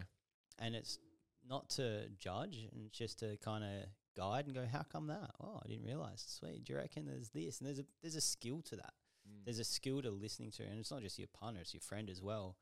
Because if you say to me, "Hey George, I'm thinking about doing whatever it is, I'm going to loan not 10, 50 grand, I'm going ham on this," and if I say that's a fucked idea, well, that's the end of the conversation. Yeah, it doesn't really. And you then go, "Fuck you," fist up. Mhm. If I say that's a great idea, all I'm doing is enforcing what A you already idea, think it yeah. is. The outcome of both those things isn't really value. Yep. The outcome of both of those things is conflict or acceptance. If it goes well, unlikely, good job. Sweet, awesome. I wasn't didn't have much to do with that. Yep. If it goes horrible and I said it was a good idea, Mm. And you went, okay, I got positive reinforcement from these three people, these ten people, these one, this one person, and you risk it all and lose it all. Well, there's resentment there. Yeah. The skill, I think, is in the communication to be able to go, oh man, wild. Why? Tell me more. Why did you think of that? There's there's yeah How's that? Have you thought of this? Have you thought of that? Because guess what? I don't fucking know the answer either. yeah. But here's the my lens. And then you should talk to twenty other people We've that are qualified. Yeah, been there. and, and not qualified in the sense of this person did exactly, but like qualified in the fact of like if I'm going to talk about oh, whatever it is, man, like mode healthcare. If I'm going to go talk about healthcare concepts, there's weighted responses depending on the person. Mm. Talking to a doctor, the feedback from them is going to be considered differently than some rando down the street mm. like my well not rando, like the local barista. The response from that person is a potential patient, that's a customer, value. Yep. Doctor, employee, okay, there's value there too. Someone who owns a hospital, okay, a bit different. Yeah. And it's like your ability to listen to all those things and those people there that you go to need to be able to well hopefully you've assembled the team around you that you can chat to that goes, Oh yeah, man, cool. No worries. Have you thought about this? Have you thought about that? Because Yeah. they're not worried about themselves in the conversation. They're just worried about helping you figure it out for yourself. Because I'm not going to figure it out for you. Yeah. No one is. I could still say that's a shit idea because of these reasons and help you see those and you do it and prove me wrong. Yeah. Great. But at least consider them. Yeah. Consider them first. It's always up to you as the individual to roll that dice, see what happens. Just because it didn't work in the past doesn't mean it will work in the future. yeah. Just because it did work in the past doesn't mean it'll it's work in the guaranteed future. that, yeah. Nothing's guaranteed at all. Yeah. There's lots of shit ideas out there that are doing really well. Yeah, I think yeah, yeah, I know. And sometimes you're like, why am I wasting my time trying to come up with the perfect idea when an average idea can do the job? It's the execution. Yeah, yeah, 100%. It's just fully the execution. Hundred percent. Uniforms have definitely been done before, but it's like, what is the, the the Jake flavor that makes it? Dude, so is coffee. Yeah, All you have to do is make that experience 2% better than the closest competitor. Mm. Like it doesn't even need to be 100%. Yeah. I yeah, heard a quote the other day. What was it? Um, it was, you know, that's the low hanging fruit. And the person goes, well, you know, I still call that fruit. yeah. Yeah, very good point. It's still fruit, man. Very good point. You know, I think the obviously this winds back to having that ongoing uh, conversation with your partner, and I think like I, I almost I'm a very like silly person in my own like you know obviously business, but I guess I'm a silly person even in the little bit of character that I have in Black Ink. Like I like trying to fuck around with things, you know, and Riz fucks around as well. We fuck around all the time, you know what I mean? Like we've got like so many inside jokes and personal jokes to the point that even when we're having um, you know, we're, like res- resolving conflict, whatever that might be, like a difference of ideas of how we should do something, or you know, how she perceives something compared to how I how I perceive something. It's like having those inside jokes to fall back on, where like in the middle of not an argument, but like a Yeah, the conversation. Yeah, you. I'll put on like a Russian accent, and and you get the smile, and you're like, cool, we're on the same team. Dude, We're common on goal. the same team. Common goal. You know? we need to figure out what's that common goal, and that's the that's our personal, professional Right. couple. That's the goalposts. Yeah, My micro decisions I make every day is to help me kick towards those goals. yeah, Those goals can move directions, but if my goalpost is at that end of the field and hers is over there, we're gonna have a problem yeah, right? yeah. If my goal is to um, fuck everything off and go surfing, I want to sell everything. I don't want a house. I don't want anything. I just want to go surfing. And I don't care. I'm going to go on the dole, and that's my goalpost, and I'm actively working towards that. yeah, And Mads is at the opposite end. It's never going to fucking work. yeah, yeah. It's there needs to be, and Well, that's, that's why, paths then that's the going paths, there, but- there. and that's that natural too. Yeah. Like I think all relationships, like romantic or, or um, platonic, you know, like a friend, your Yeah. mate, um, there are times where that might be the end. Oh, look, hundred It might be the end because our goals are different, our values are different. We've grown apart, This is is fine.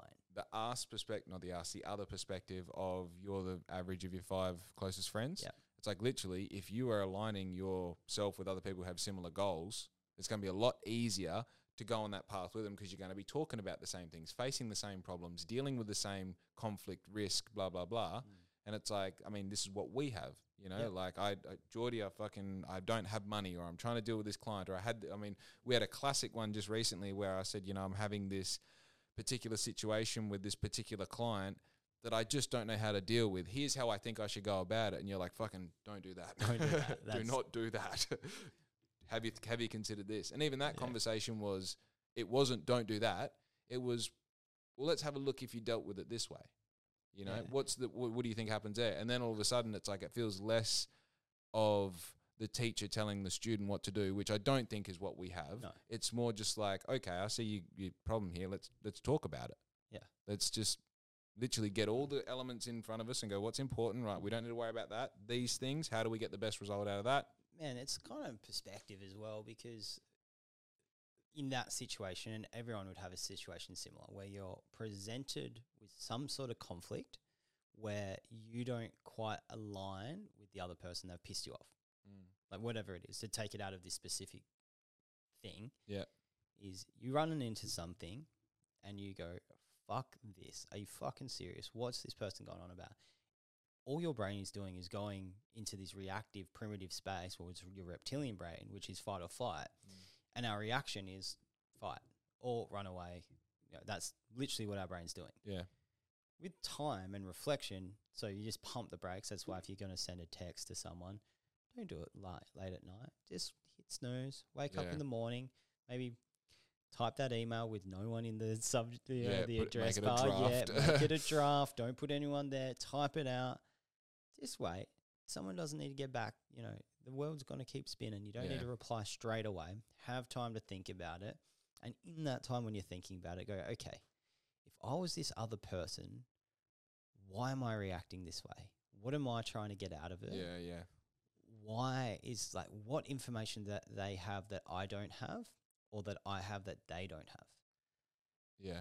And when it's less about you and it's more about the situation, you go, oh, hey, can I just chat about this, dude? Like, I'm trying to do this because that I need to do this because they're the goalpost, right? Yeah. Are you kicking towards those two? No, man, mine are over here. I don't give a fuck about that. Yeah. Oh, dude, sweet. No problem, man. I'm Yeah. not the guy for you.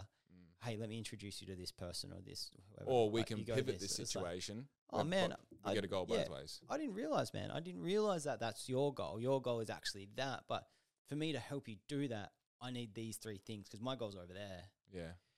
It's that time of reflection. That's on a business transaction or, or a family, uh, not sorry, a friendship thing, like when you have a conflict with a mate. Yeah. It's like, well, man, what, what do you want to do? Well, fuck, I actually didn't give a shit about that. I just wanted to hang out with you and go fishing. Yeah. Yeah. Yeah. Oh man, I thought it was about catching the biggest, baddest fish and going on this mission. Mate, Yeah. I couldn't care if we were just sitting on the beach. yeah. With handlines. you know, I don't care. Yeah. Like, I don't go fishing with my mate for the fish. Yeah, yeah, it's it's fucking. And again, I tie this straight back to like that particular scenario. It happened to me on the Friday night, and then I didn't see you until the Monday morning. And like with, uh, as you said just then, like like like with any big decision I make, I try and take as long as I possibly can to make the decision before I execute it. Yeah. You know, because it's like the that Einstein thing. If he had an hour to solve the problem that was going to end the world, he'd take fifty nine minutes thinking about it and one minute to do the thing. Hmm. You know. That's sick. I haven't heard that. Oh, great. and dude, every time I like I had it this morning, I like woke up to an email. I'm like, this fucking asshole Yeah, trying to charge me money for something he hasn't done yet. You know, Yeah. and it's like, all right, we'll deal with that after the podcast because who cares? It's three o'clock. You know. It literally doesn't matter. Yeah. Like, most things don't matter. Mm. Like, I just try to remember that most of the things and decisions that we make Yeah. pretty inconsequential. Like, we blow them out of proportion. Mm. Um, at my work, we do have some things that are super reactive that we need to move on quickly. yeah. And that's why we moved our office. So we had we opened a new office in Bunbury, which is our HQ. Yeah. My HQ was a team of about seven people, all distributed. So online, Yeah. I was in Melbourne with Mads, and then there's you know Zoe. Now we got like Paris and Emily and Kate and yeah, the team. do- do- do- do, Maddie, like everyone's growing. Yeah. The decision making now for these things that are very um, urgent can happen so much more efficiently because we're sitting in the same room. Yeah. And I'm the biggest fan of remote work. Like I love it. Mm. Travel, go do these things, do whatever. But there's something about the connection and the ability to go, whoa, whoa, whoa hang on, what's going on here? And so Yeah. we sit in the same room. Like I sit next to Zoe, behind me is Mads, and Paris is over there. That's the kind of the main team in Yeah. the room. Doctors rolling in and out all the time, nutritionists, and the, then the team in Dunsborough. We've got like a very close online Slack group um, Yep. and multiple groups that are kind of distributed team that we call a hub. So we've got like HQ and then hubs. Dunsborough is a hub. Yep. Then we've got doctors everywhere and their their own little little hubs, I guess. Yeah. Um, or spokes or whatever you want to call it. We communicate so much that with that reaction we, we slow the reaction time intentionally so that we make the right decision Right. Right. and that ability to just like swivel the chair and go, George, just want to bounce this off you. Oh yeah, cool, no worries. But everyone in that room needs to be in the mindset of like, best thing out of here is patient outcome. Yeah. What's the patient trying to do? A lot of the times, the questions we get asked and the, the things that we're getting pushed on is phrased from the client or the patient in a way that's misleading. Okay. So it makes us feel like they're trying to push the limits of what's legal sometimes. Like, mate, you can't do that. So, for instance, for something, you know, we, we've got a clinic, we look after, you know, pushing 10,000 people Mhm. across the country. We've got our pharmacy arm in Melbourne that we deliver medication. Right. So everyone gets their medication delivered, which is a fucking nightmare, man. When we got thousands of Yeah, packages moving around hectic. Thousands of packages moving around at any one time. We're trying to figure it out, and someone's calling, oh, "Where is it? I didn't have my tracking number." And you're like, "Everyone got sent their tracking number. Mm. Have you checked it? Oh, oh, I didn't check me. I was post app. Oh, I didn't check my email. Where? Yeah. where you know? So there's a little bit of education there. Yeah. Um, but then sometimes it might be like, "Hey, I want to buy ten months worth." Yesterday, someone needed to get it was nearly ten mon- months worth of medication Yep. but it wasn't phrased, hey, I need 10 months of medication because I've just got a job out in the middle of the desert Yep. and it's a three day drive to get to the closest town, Yeah. which has a fuel station, a bakery, and, you know, That's a it. bottle o. Yeah. So straight away, the email comes in, a request for order for all this, these things. I'm completely legal. You can't do that.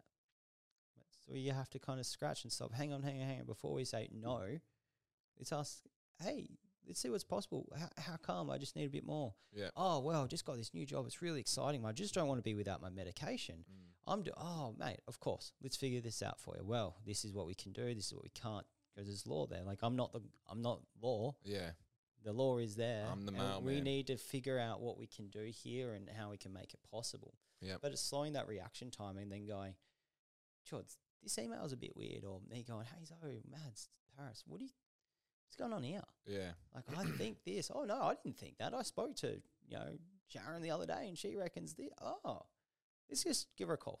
Yeah. Oh, it's that just Yeah. perspective, man. It's perspective, time, slow it down. We live in this digital age where it's like ding, reply, ding, reply, ding, reply. Like, Yeah. just pump the brakes for a sec. Yeah, that's and that's across the board. I even do that now when I want to post something. It's just like I might just post this tomorrow, see how we go, you know. And that's for for a variety of reasons. But I think, um, you know, if you then go from the person sending the emails point of view as well, Mm. you know, I was going to say this before. Like there is a, I forget what the topic was. Like there is a certain amount of responsi- responsibility that people have to assume. You know what I mean? Like even I remember what it was. I know that I have a bit of a, an overwhelming personality, and I know that when I'm passionate about things, I can be very overwhelming, and I can convince people of things. You know, I feel like I'm, I feel like even if it's just a fail safe for what I'm going to say next, I have this innate ability to convince people that whatever I'm doing is not just like the best way; it's the only way, Yeah. right? Oh, And- salesman. Okay. Right. Yeah. And then when you do it, and then when it doesn't work, I don't look at them and go like, "Well, you agreed with me." I go, "No, you're such a fucking god of perception or, or conviction that you actually convinced him that it was going to work, and you need to take responsibility for the fuck up."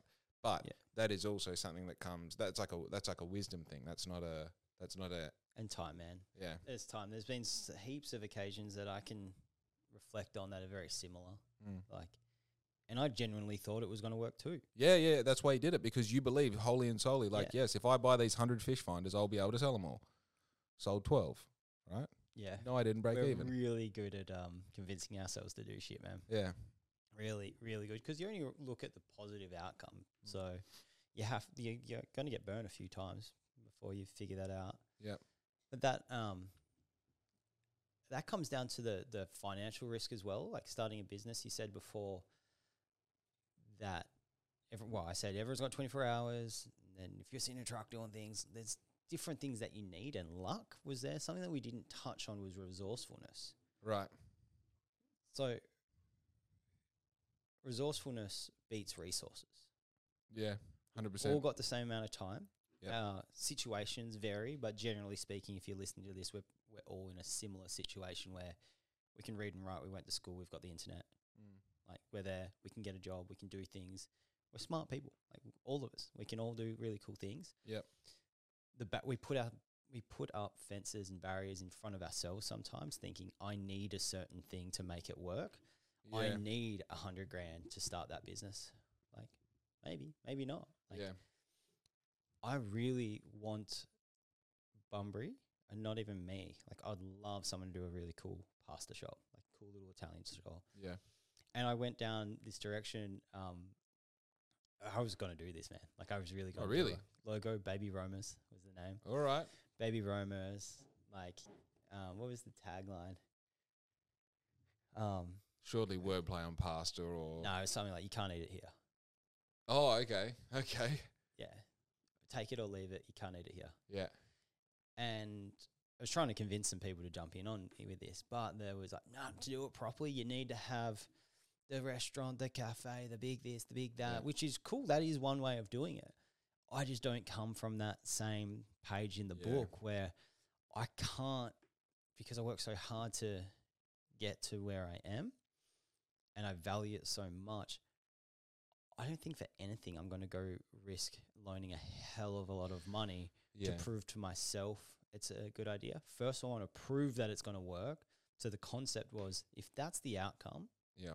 Some cool spot, whatever it is, cool's an irrelevant word, a spot that people like to go to Yeah. that offers something new to the town or to the space or something different. I wanted to just go, hey, Anthony, Benesse, you don't use your kitchen at night.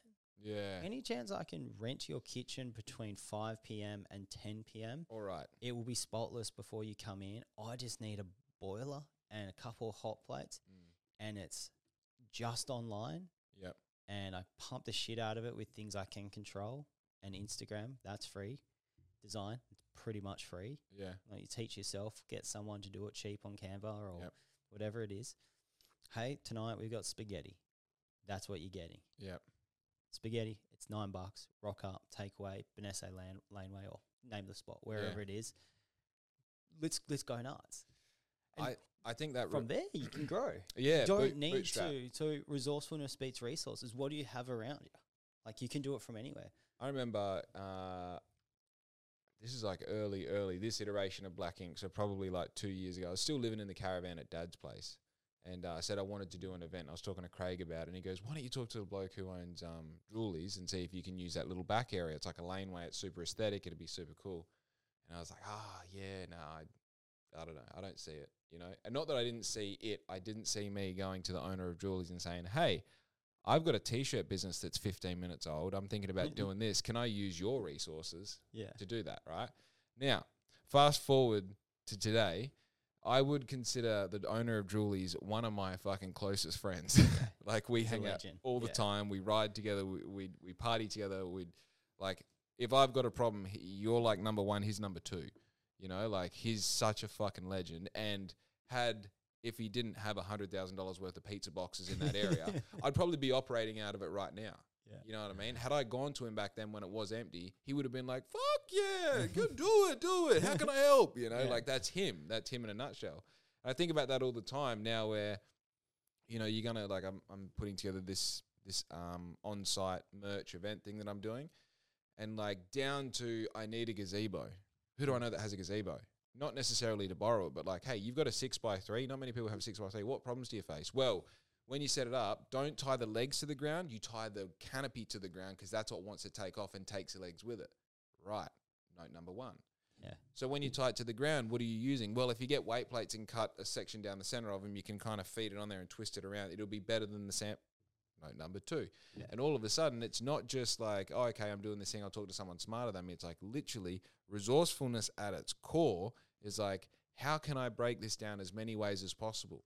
You know, and like that, like I need a registered kitchen. Do I go and rent a commercial space, buy all this shit, do a fit out, do all the bullshit, and pray that in six weeks' time I can sell enough fucking spaghetti to justify the whole lot? Probably not. No. Mm. Uh, the whole main street is full of registered kitchens. Who do I Yeah. know? Who can Yeah. I meet? For a night, for a pop up, not Yeah. forever. Yeah, yeah, yeah. People like boundaries, man. Like Mm. boundaries, parameters. Hey, I got an idea. let's do it for a night. Yeah. One night. Worst case, we have a good night. Best case, it turns into a night we do once a month. Yeah. Best best case, we do it once a month for a few years, and then together we can open a spot Yeah. because we share the risk. Yeah. Or the other person goes, "No, man, but I've got it there. I'm not there. I don't care. Give yeah, it a go shot." for it. Yeah. it's, relationships, man. But it's like you got to add value. You can't take, take, take. You got to kind of deposit into the bank before you can withdraw. Oh, bro, this is the thing. Like, do as much as you possibly can for free. People don't like hearing that because it's like, well, I'm trying to make money. It's like, I know, I'm trying to make money too. The more I give away for free, the more the universe gives me. Give before you get. Yeah, and also the the uh the concept of well uh, as well as like uh like I don't care about designing and I don't care about making shirts. I don't care about uniforms. I do care about understanding this pattern that seems to repeat itself in basically every business and every company.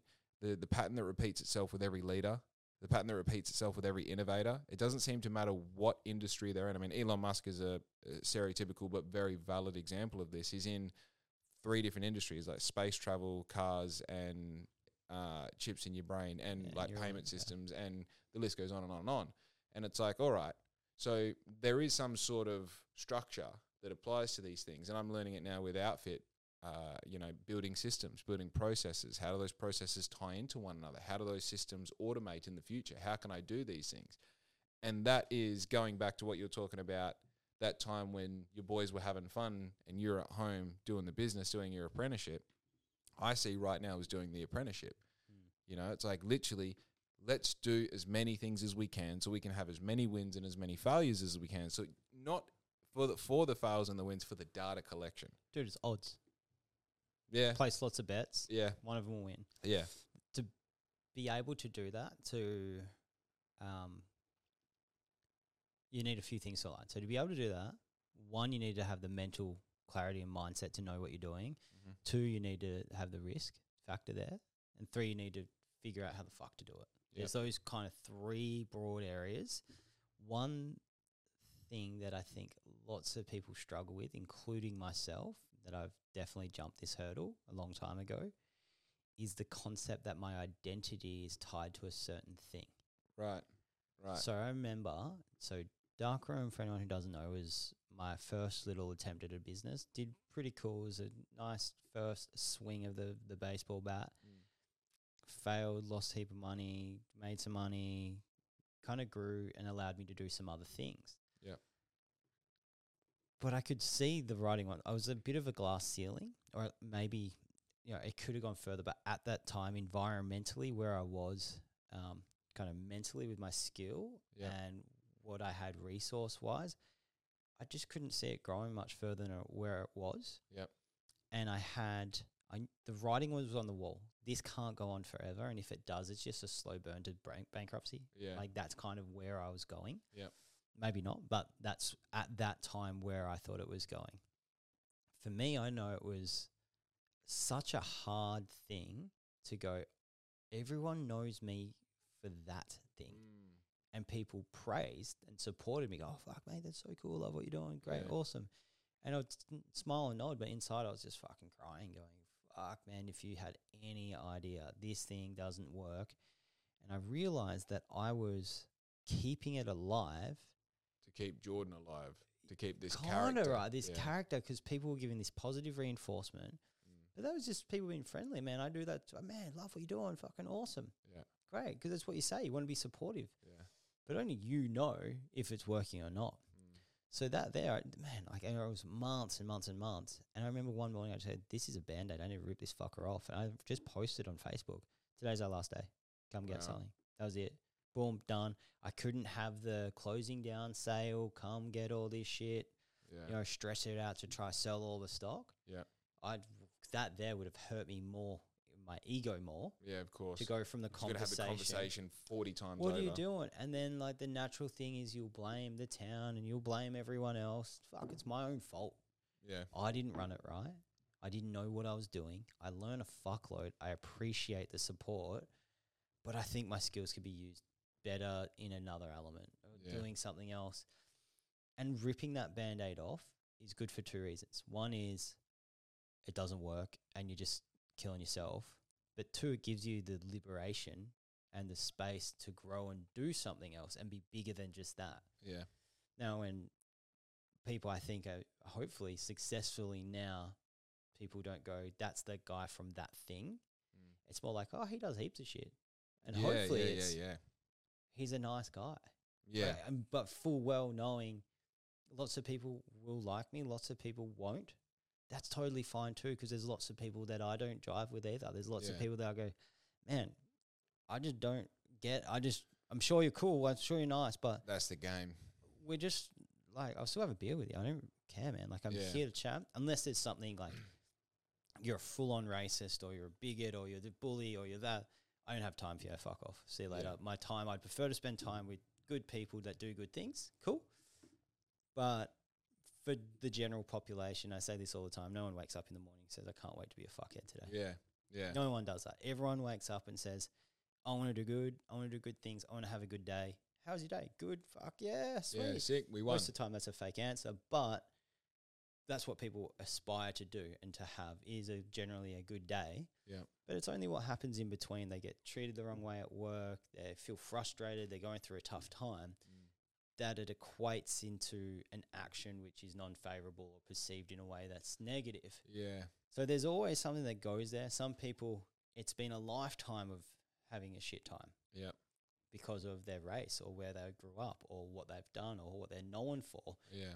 sometimes it's not I woke up today in a pretty good mood and then my boss told me I lost my job and then this that's an outlier singular event Yeah. and hopefully for most people which we- I know saying this it's not true lots of people are born into a shitty situation and Yeah. everything really sucks and that's a societal um, level that culturally we've got lots of problems with but without tackling that side of the fence there's an identity there where I want to do things for the right reasons to create value for other people.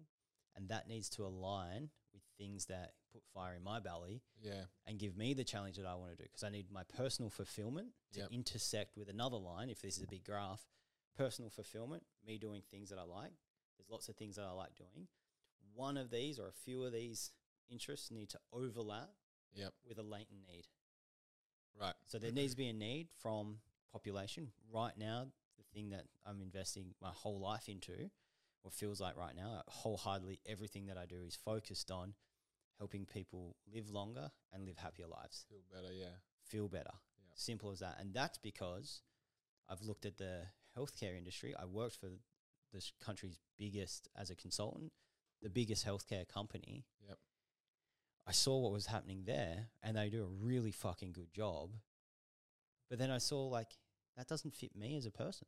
Yeah. And maybe there's more people like me. Let's scratch the surface. Hey, there are more people that are looking for other things. We're talking about optimization. We're talking about proactive healthcare. Mm. I want to help people not get sick, not help people when they're sick. Yeah. There's a crossover. Yeah. Not people go. Not many people go looking for a doctor before they get sick. Yeah. But in the future, I really want people to have the Mode Mode Plus app on their phone. It's a subscription potentially like anyone else, and you just have unlimited um, connection to genuine healthcare advice Yep. based on your genetic profile, based on the goals you want to hit, Yep. based on your risk factors, and based on a relationship and trust. And we're doing it already. Like Yeah. we're doing these things. That's very different to I've got a runny nose. Let me go take a you know bulk bill clinic. Click. Yeah. Yeah. That's super important too. Yep. If you look at the whole system of healthcare, all we hear on the media, doctors, nurses. Well, nurses definitely underpaid. Yep. They do all the work. Well, They do a lot of work. generalizing. Yeah. Without them, we're fucked. Yeah. Um, admin at the front, they're front line, man.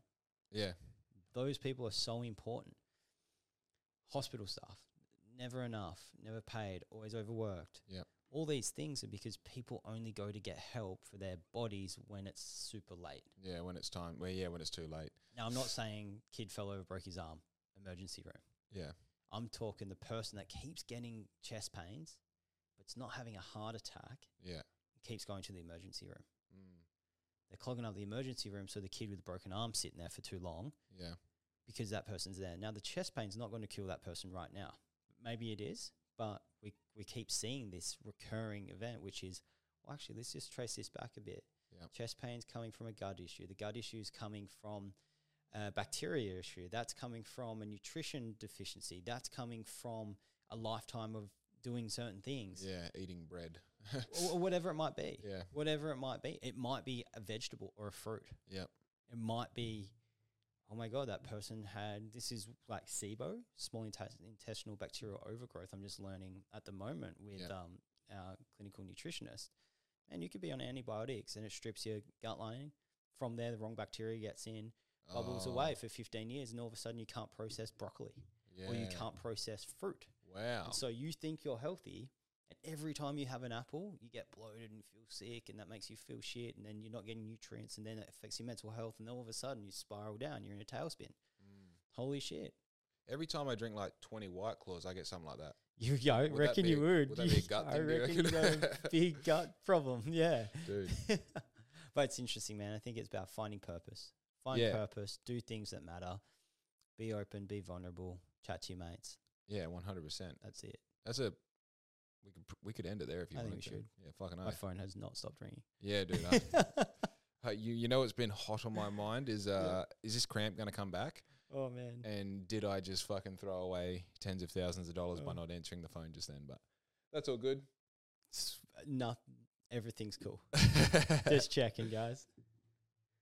yeah, I'm I'm fine as well. I got one more thing. Okay. Actually, it kind of goes back to the character thing. I remember when I was so to, just to give you like a bit of a template. I was ten when I started skating properly. Yeah. I was 17 when I did my first world championships, and I was sorry, I was 16 when I did my first world championships, 17 when I went pro. Mm. And then at 18, 10 days after my 18th birthday, I like literally just overnight, I was like, oh, I'm not going to be the best in the world. I don't want to do this. Because it's literally like it, in a sport, it's like if you're not trying to be the best, what are you doing? Yeah, what's the point? We're not in a team to be on the fifth on the ladder. We're not, you know, showing up to this the, to the solo sport to be kind of good or top ten. You're trying to be the best, or you're fucking wasting your time. And I realized that I might have a couple shots at being the best. Like I'm, I may be the best marathon skater for one year, Mm. and that's it. And that's kind of like the pinnacle. Um, with the mindset I've got now, I would kind of go like, we'll aim for like three years or a few different events or whatever. But regardless, so I came home at 18 years old and like two months, and I had I was like, I'm not going to come home and like keep training Mm. because if I'm going to be a skater, I was in the best possible spot in the world under the best coach with the best environment with the best resources with the best equipment. That was it. That like literally it only it only got it was sideways from there. There was no up for better better resources. Training with world champions. Yeah, you know? pick your poison. People this team, that team. Yeah, and like people would travel to us to train with us. Yeah. Like it, it was that level. So I'm not going to go back to Bunbury mm. and skate with no one and expect any sort of result. I don't even want to skate states. I don't want to do nationals. No, I'm out. Well, who are you? Yeah, identity, right? Who are you? Yeah. You were the guy at school who was the you know skater fag who wore skin suits and you know danced around on wheels or whatever. And when you're in Holland, there was no question of like you know you'd walk in anywhere and people would almost recognize you because you're an Australian skater. Yeah, wow. You know, like it was nuts, and especially if you walked in with Sven Kramer or, or um, any of the boys, that that, like they were celebrities. You know, like some of them are sponsored by like Prada and Harley Davidson. I mean, did you know Jake Paul's missus is a speed skater? No idea. Bro, what the fuck? Like Really? I, I never trained with her, but I used to live with her ex boyfriend Koen, who's like like a long haired Viking dude. He's the one sponsored by Prada, by the way Wow. nuts. So coming home, it was like, no, you're just an awkward kid with big legs. what are you? You know?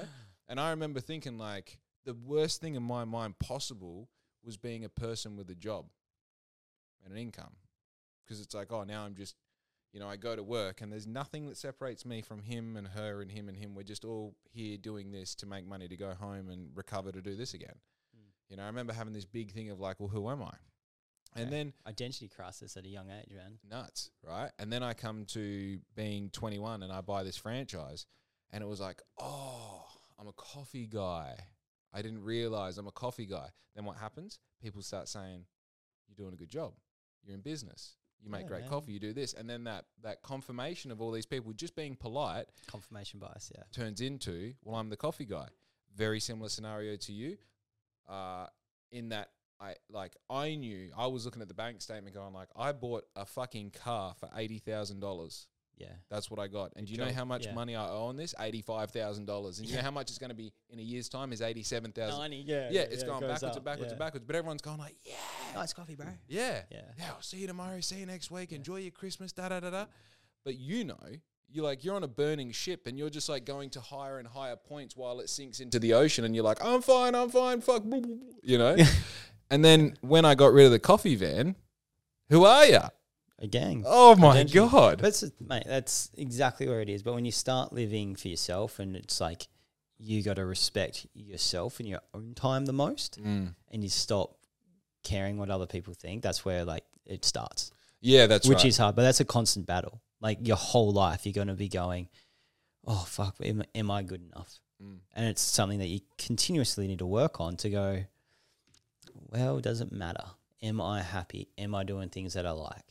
Question: Do you uh, and like, do you feel proud of yourself? No, No. no. I'm proud of my team when we get a good outcome. Right. Yeah, it's bigger than me. I don't care about me. Did you have Yeah. moments of being proud of yourself along the Yeah, it way? was ego. Mm. It was oh, oh fuck. I must be that. I, I must be doing good. Must be being proud because someone told me that. And then when I kind of smashed that concept out of my brain, Yeah. It's less about pride and it's more about outcome. And I'll be proud of the team when we get a good outcome. I'm proud of that patient when they walk in like a different person by reflection and maybe by um, it's it's connected to me, but it's so much bigger than me. Yeah. Like I'm in the trench with the team. I can't do that myself, man. Yeah. Like it's so much bigger. So the pride comes from fuck how good is it that I've assembled a team that can do this? But it's not me doing that work, man. It's me putting the skin on the Yeah. machine that attracts and a person in that then we can help. yep. I feel more the opposite. Which what's the well, I don't know, what's the opposite of pride? It's almost um. I don't want to go like disgust, but I feel disheartened and I feel down mm, when we don't hit the goal that I think we could have done. And to be honest with you, man, most of the time it's me being um, too judgmental on our own outcome. The person's fucking loving it. Yeah. This is the best thing ever. But I'm going, we could have done that a bit better, man. Guys, hey, That, yeah, but that's your that. ambition tying into the. Yeah, yeah, Yeah. yeah. Which you got to stop and pump the brakes and go, hang on. It's like if you go to a restaurant and have a great meal, you say that was great, and you go home, continue with your life because that's the expected. If you go to a restaurant and you have a shit meal, it ruins the rest of your day, your night, whatever, and you might be inclined, if you're the type of person to leave a shitty Google review or Yelp or whatever, fuck, pick your poison. I think as a society, we look at the negatives more than we do the positives Of course. um, and it's wrong. So, like at work, we constantly remind ourselves, like we'll have every day there will be something that's someone's um, like, oh, it was delayed. I can't believe it. This is out of control. Like, man, we delivered a thousand packages today, Yeah. and one of them was delayed in their book, but in our books, fuck, it's still on time. It's express. It's overnight delivery. I'm not Postman Pat. I'm not the one out there cruising. A, we within our yeah, cool. It's out of our control. What can we do? Let's see how we can make this person feel better, understand all the rest of it, without going, "You're wrong, we're right." That's Yeah. not the mission. The mission there is this person's in distress because of however we've inadvertently made them feel through nothing, no fault of our own. Yeah. You ordered on Friday, man. Like it doesn't get sent till Monday. Yeah. You ordered Yeah, at 7 o'clock. Friday night. Like you ordered at 5 here. Our pharmacy's in Victoria. It's 8. Yeah. They're open till 6.30. So they're open late anyway. Yeah. But this is still outside of that. And sometimes it's even say, for instance, like uh, our courier pickups at 9 o'clock in the morning. So even if you order at 10 o'clock on Friday, Yeah. it missed the, the pickup for that yeah, day. Yeah. Yeah. Yeah. So, now- we processed, we 24 is picked now. and packed, but now that's Monday morning, man. Yeah. But it's still quicker than express. Mm. and we pay like lots of people don't know, but um, yeah, we pay a premium. So what the patient or what our customer pays for delivery is significantly less than what we pay. Right. Yeah. Right. So And what you wear that uh, in Yeah, another part of the sale. yeah, so we've been doing that for a little while. I don't know how long we can do it, to be honest with you. Yeah. Um, There's evil ways of doing it. You charge more for your service, and it covers that. We charge as low as we can. Yeah. Lo- Everything is low, so. Yeah.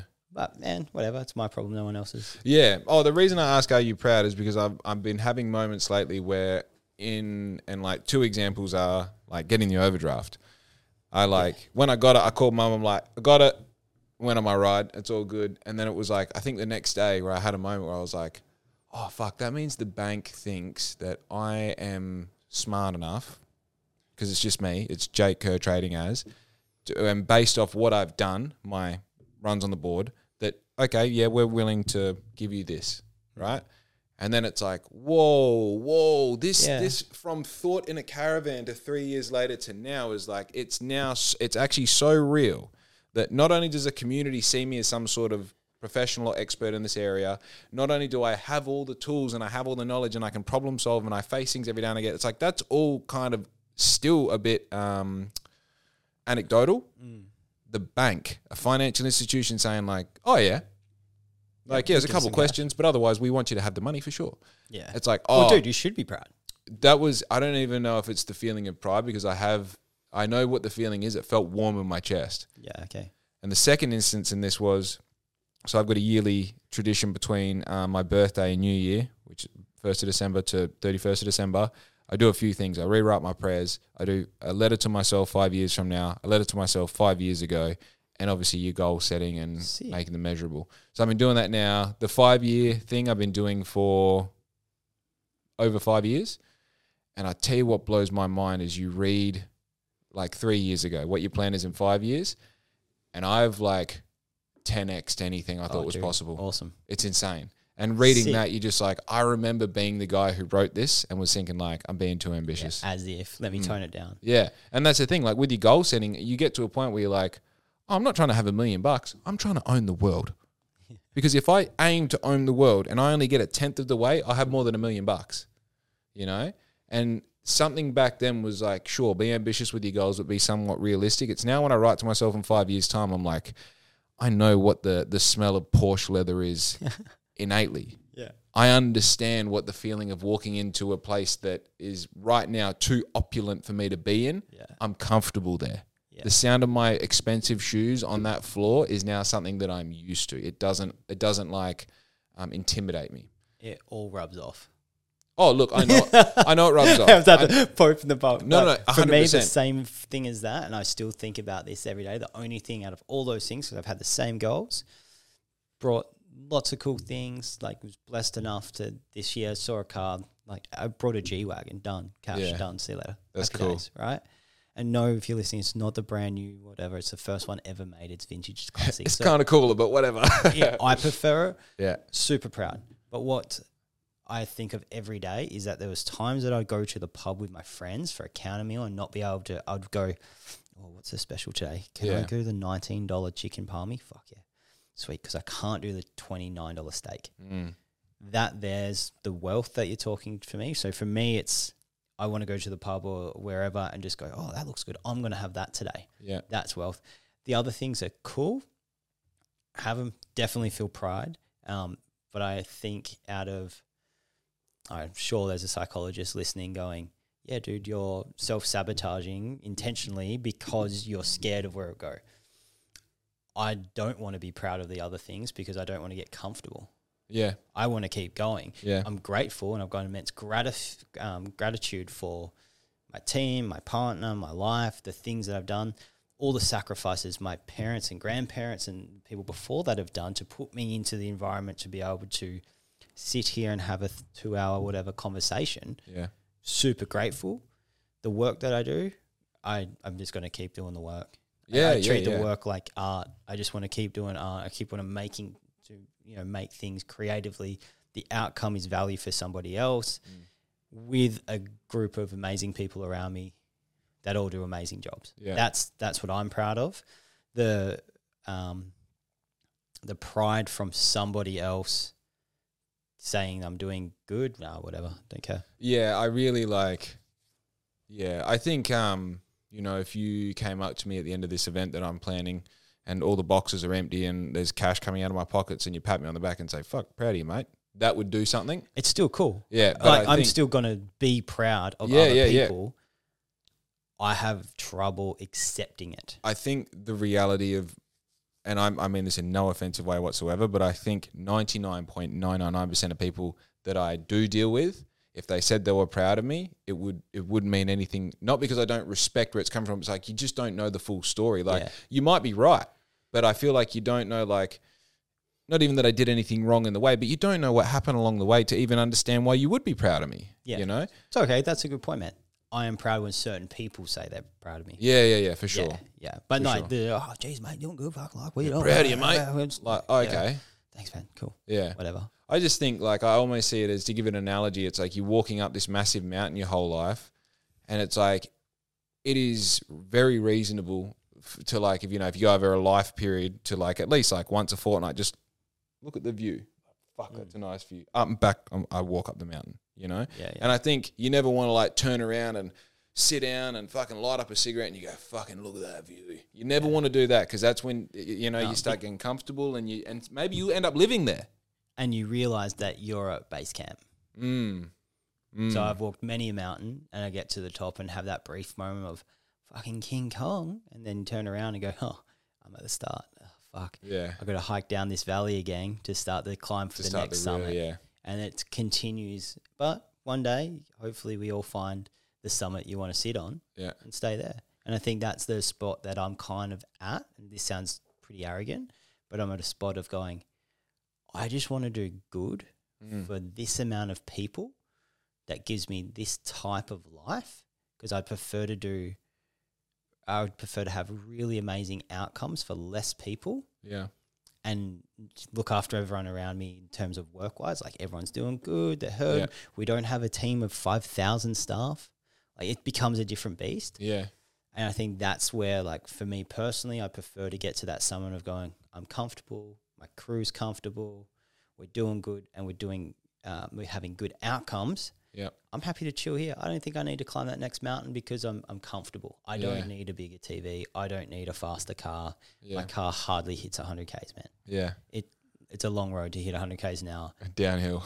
The speed limit's 110. yeah. Yeah. Like, Exactly. Whatever. Cool. Do I like a 911? Oh, yeah, that's cool as shit. Yeah, it for would be a very nice byproduct. And I think a lot of those kind of um, physical goals that I was talking about five years from now are the byproducts of what, what is really important. It's continuing that personal journey. It's making sure that we're, you know, like never never pigeonholing uh, an element of life because we feel like we've achieved it. You know, like I'm good at communication. I don't need to think about that anymore. No, you know, like I'm Yeah. good at negotiating. I'm good at creating systems. it It's is. like you can always be better at everything. You know, if I do wheelies every day till I die, well, the day after I died, I could have been better. Mm. You know, like that's always going to be the case. But I think to align that with, especially, um, like I feel like you can almost picture yourself as being the best possible version of you pretty easily. You know, you because you don't actually look that much different. It's all up here. It's between your ears. Whereas if I'm like the difference between me three years ago and me stepping into the Ritz Carlton now is like, well, three years ago it's just not a fucking option. I can't afford to be in the car park, let alone the hotel. You know, and now it's like I know the Ritz Carlton is no be all and end all, but also it is like if you're staying there, you got to have a bit of money behind you. Hmm. You know, you kind of want to rock up in a semi nice car, sort of thing. And I think it's And do you know what? You go there and then you realize you don't even like caviar. this is the thing. This I don't is the fucking thing. care, man. We've touched on this a few times, you know. Yeah. So I've in, in like I've got these moments in my life where I've looked back and gone like, okay, so I've had five Harleys. Yeah. One of them I bought brand new. Yeah. So the first four of them were like under fourteen grand, under fifteen grand, and then I got this thirty thousand dollar bike that I rode out of the dealership with fifteen k's on it, you know, and it felt like the other ones. It was just a different bike, yeah, but it's brand new and nothing. It's got no stone chips. It's got none of this. Got none of that yeah. it's the same thing. It's the same as girls who who and I'm you know over generalizing whatever. They grow up watching Disney movies and they think their life is going to change after they get married. No, it's exactly the fucking same. But now you got a ring. Yeah. You know, it's like that is literally it's this. It is the meaning and the tradition and the ceremony behind it that gives it all of that value. But the reality is, you're going to wake up on that morning uh, a single woman or an engaged woman, and you're going to end the day as a married woman. Same person, same person. Um, the morning after our wedding, Hmm. we're staying in amazing hotel, Yeah. very close to the Ritz. We stayed at the Como for a week. It was really bougie, really nice place. That's what we wanted yeah. to do. Morning we woke up, our whole patient management system crashed for the whole Really? across the country. Right.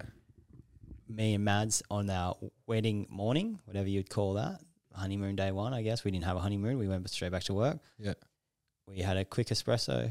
We grabbed our laptops. We laid in bed and we rebuilt a patient management system. I'm on a phone call to our servers in Queensland. I'm fucking going mental. And we look at each other and just fucking laughed and go, oh, cool. Well, Yeah. back at it. eh?" Welcome back. Man, there's a photo somewhere. I've got to find it. Mads is like in her wedding dress, getting her hair done with her laptop on her knees, just like Yeah, getting, doing getting yeah. things done at clinic. I love that. It's like well, it's just what it is. It's what we've chosen. There's uh, ups and downs, and you do things. Sometimes I wish I was the stonemason in the sun, chipping away, just going. I could just do that. Deep down, I know it wouldn't give me fulfillment. It would for a short period of time, but any time I do, oh, I'm going to put a new garden in. It's awesome for that weekend, and then I'm like, I'm sunburnt. I don't know what I'm doing. Yeah. I'm sick of this. I'm Could paying I- someone to do this. and I'm doing it for myself. yeah. Could I do it for someone else? Nah, it's not my thing. Yeah. I've got friends that are landscapers that are uh, what's called like landscape architects, Yeah. all that sort of stuff. Like I've got uh, friends that are lawnmowers, and they're fucking froth it. It's Mm. Yeah. awesome. Whatever you do, make sure you like it. Simple Yeah. as that. Oh, today's fucking Valentine's know. Day. This gets released obviously after today. What have you done? What What's your what have you got for Maddie?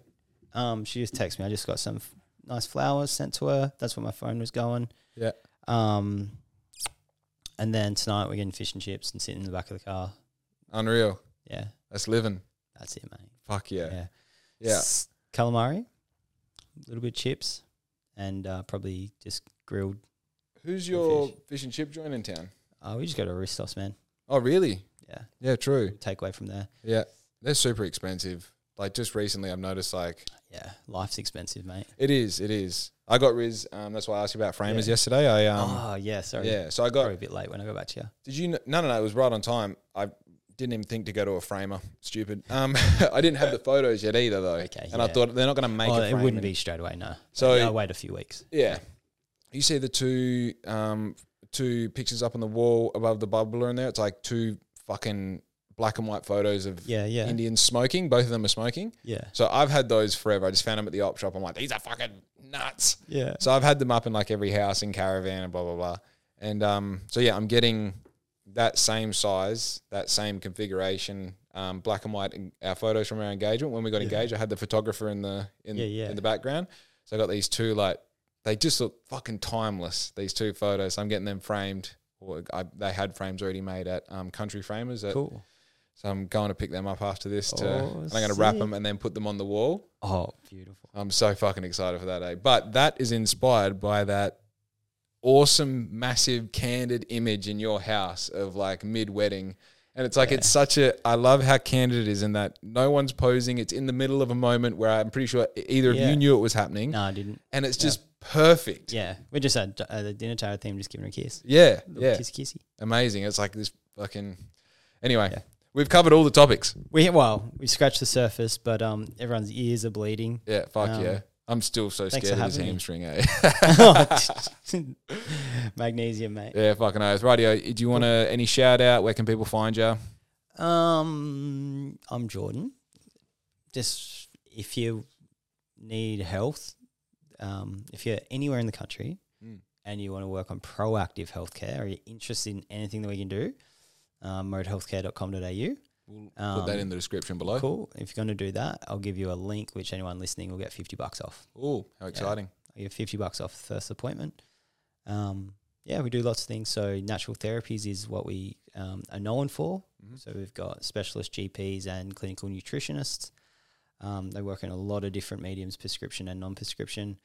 And then we also have a weight reset program that we've just launched that I don't think I've even spoken to you about. Mm. So that's very fresh. That's amazing. We're just doing small intakes at the moment, which is, um, I think, going to be pretty revolutionary for our people. Wow. Uh, and then I just opened a genetic testing arm. So we've got uh, two main genetic tests and then a complete baseline blood work.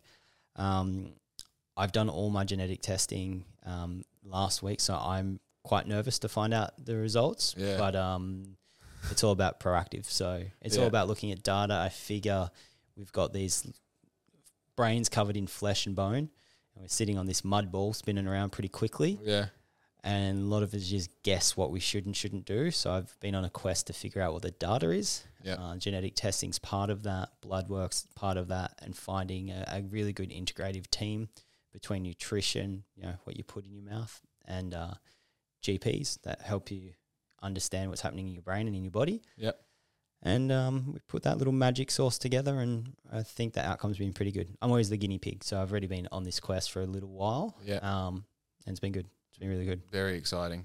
Yeah. Radio, find that all in the link below, guys. And with that, be good to your mum because we're fucking out. You. Thanks, mate.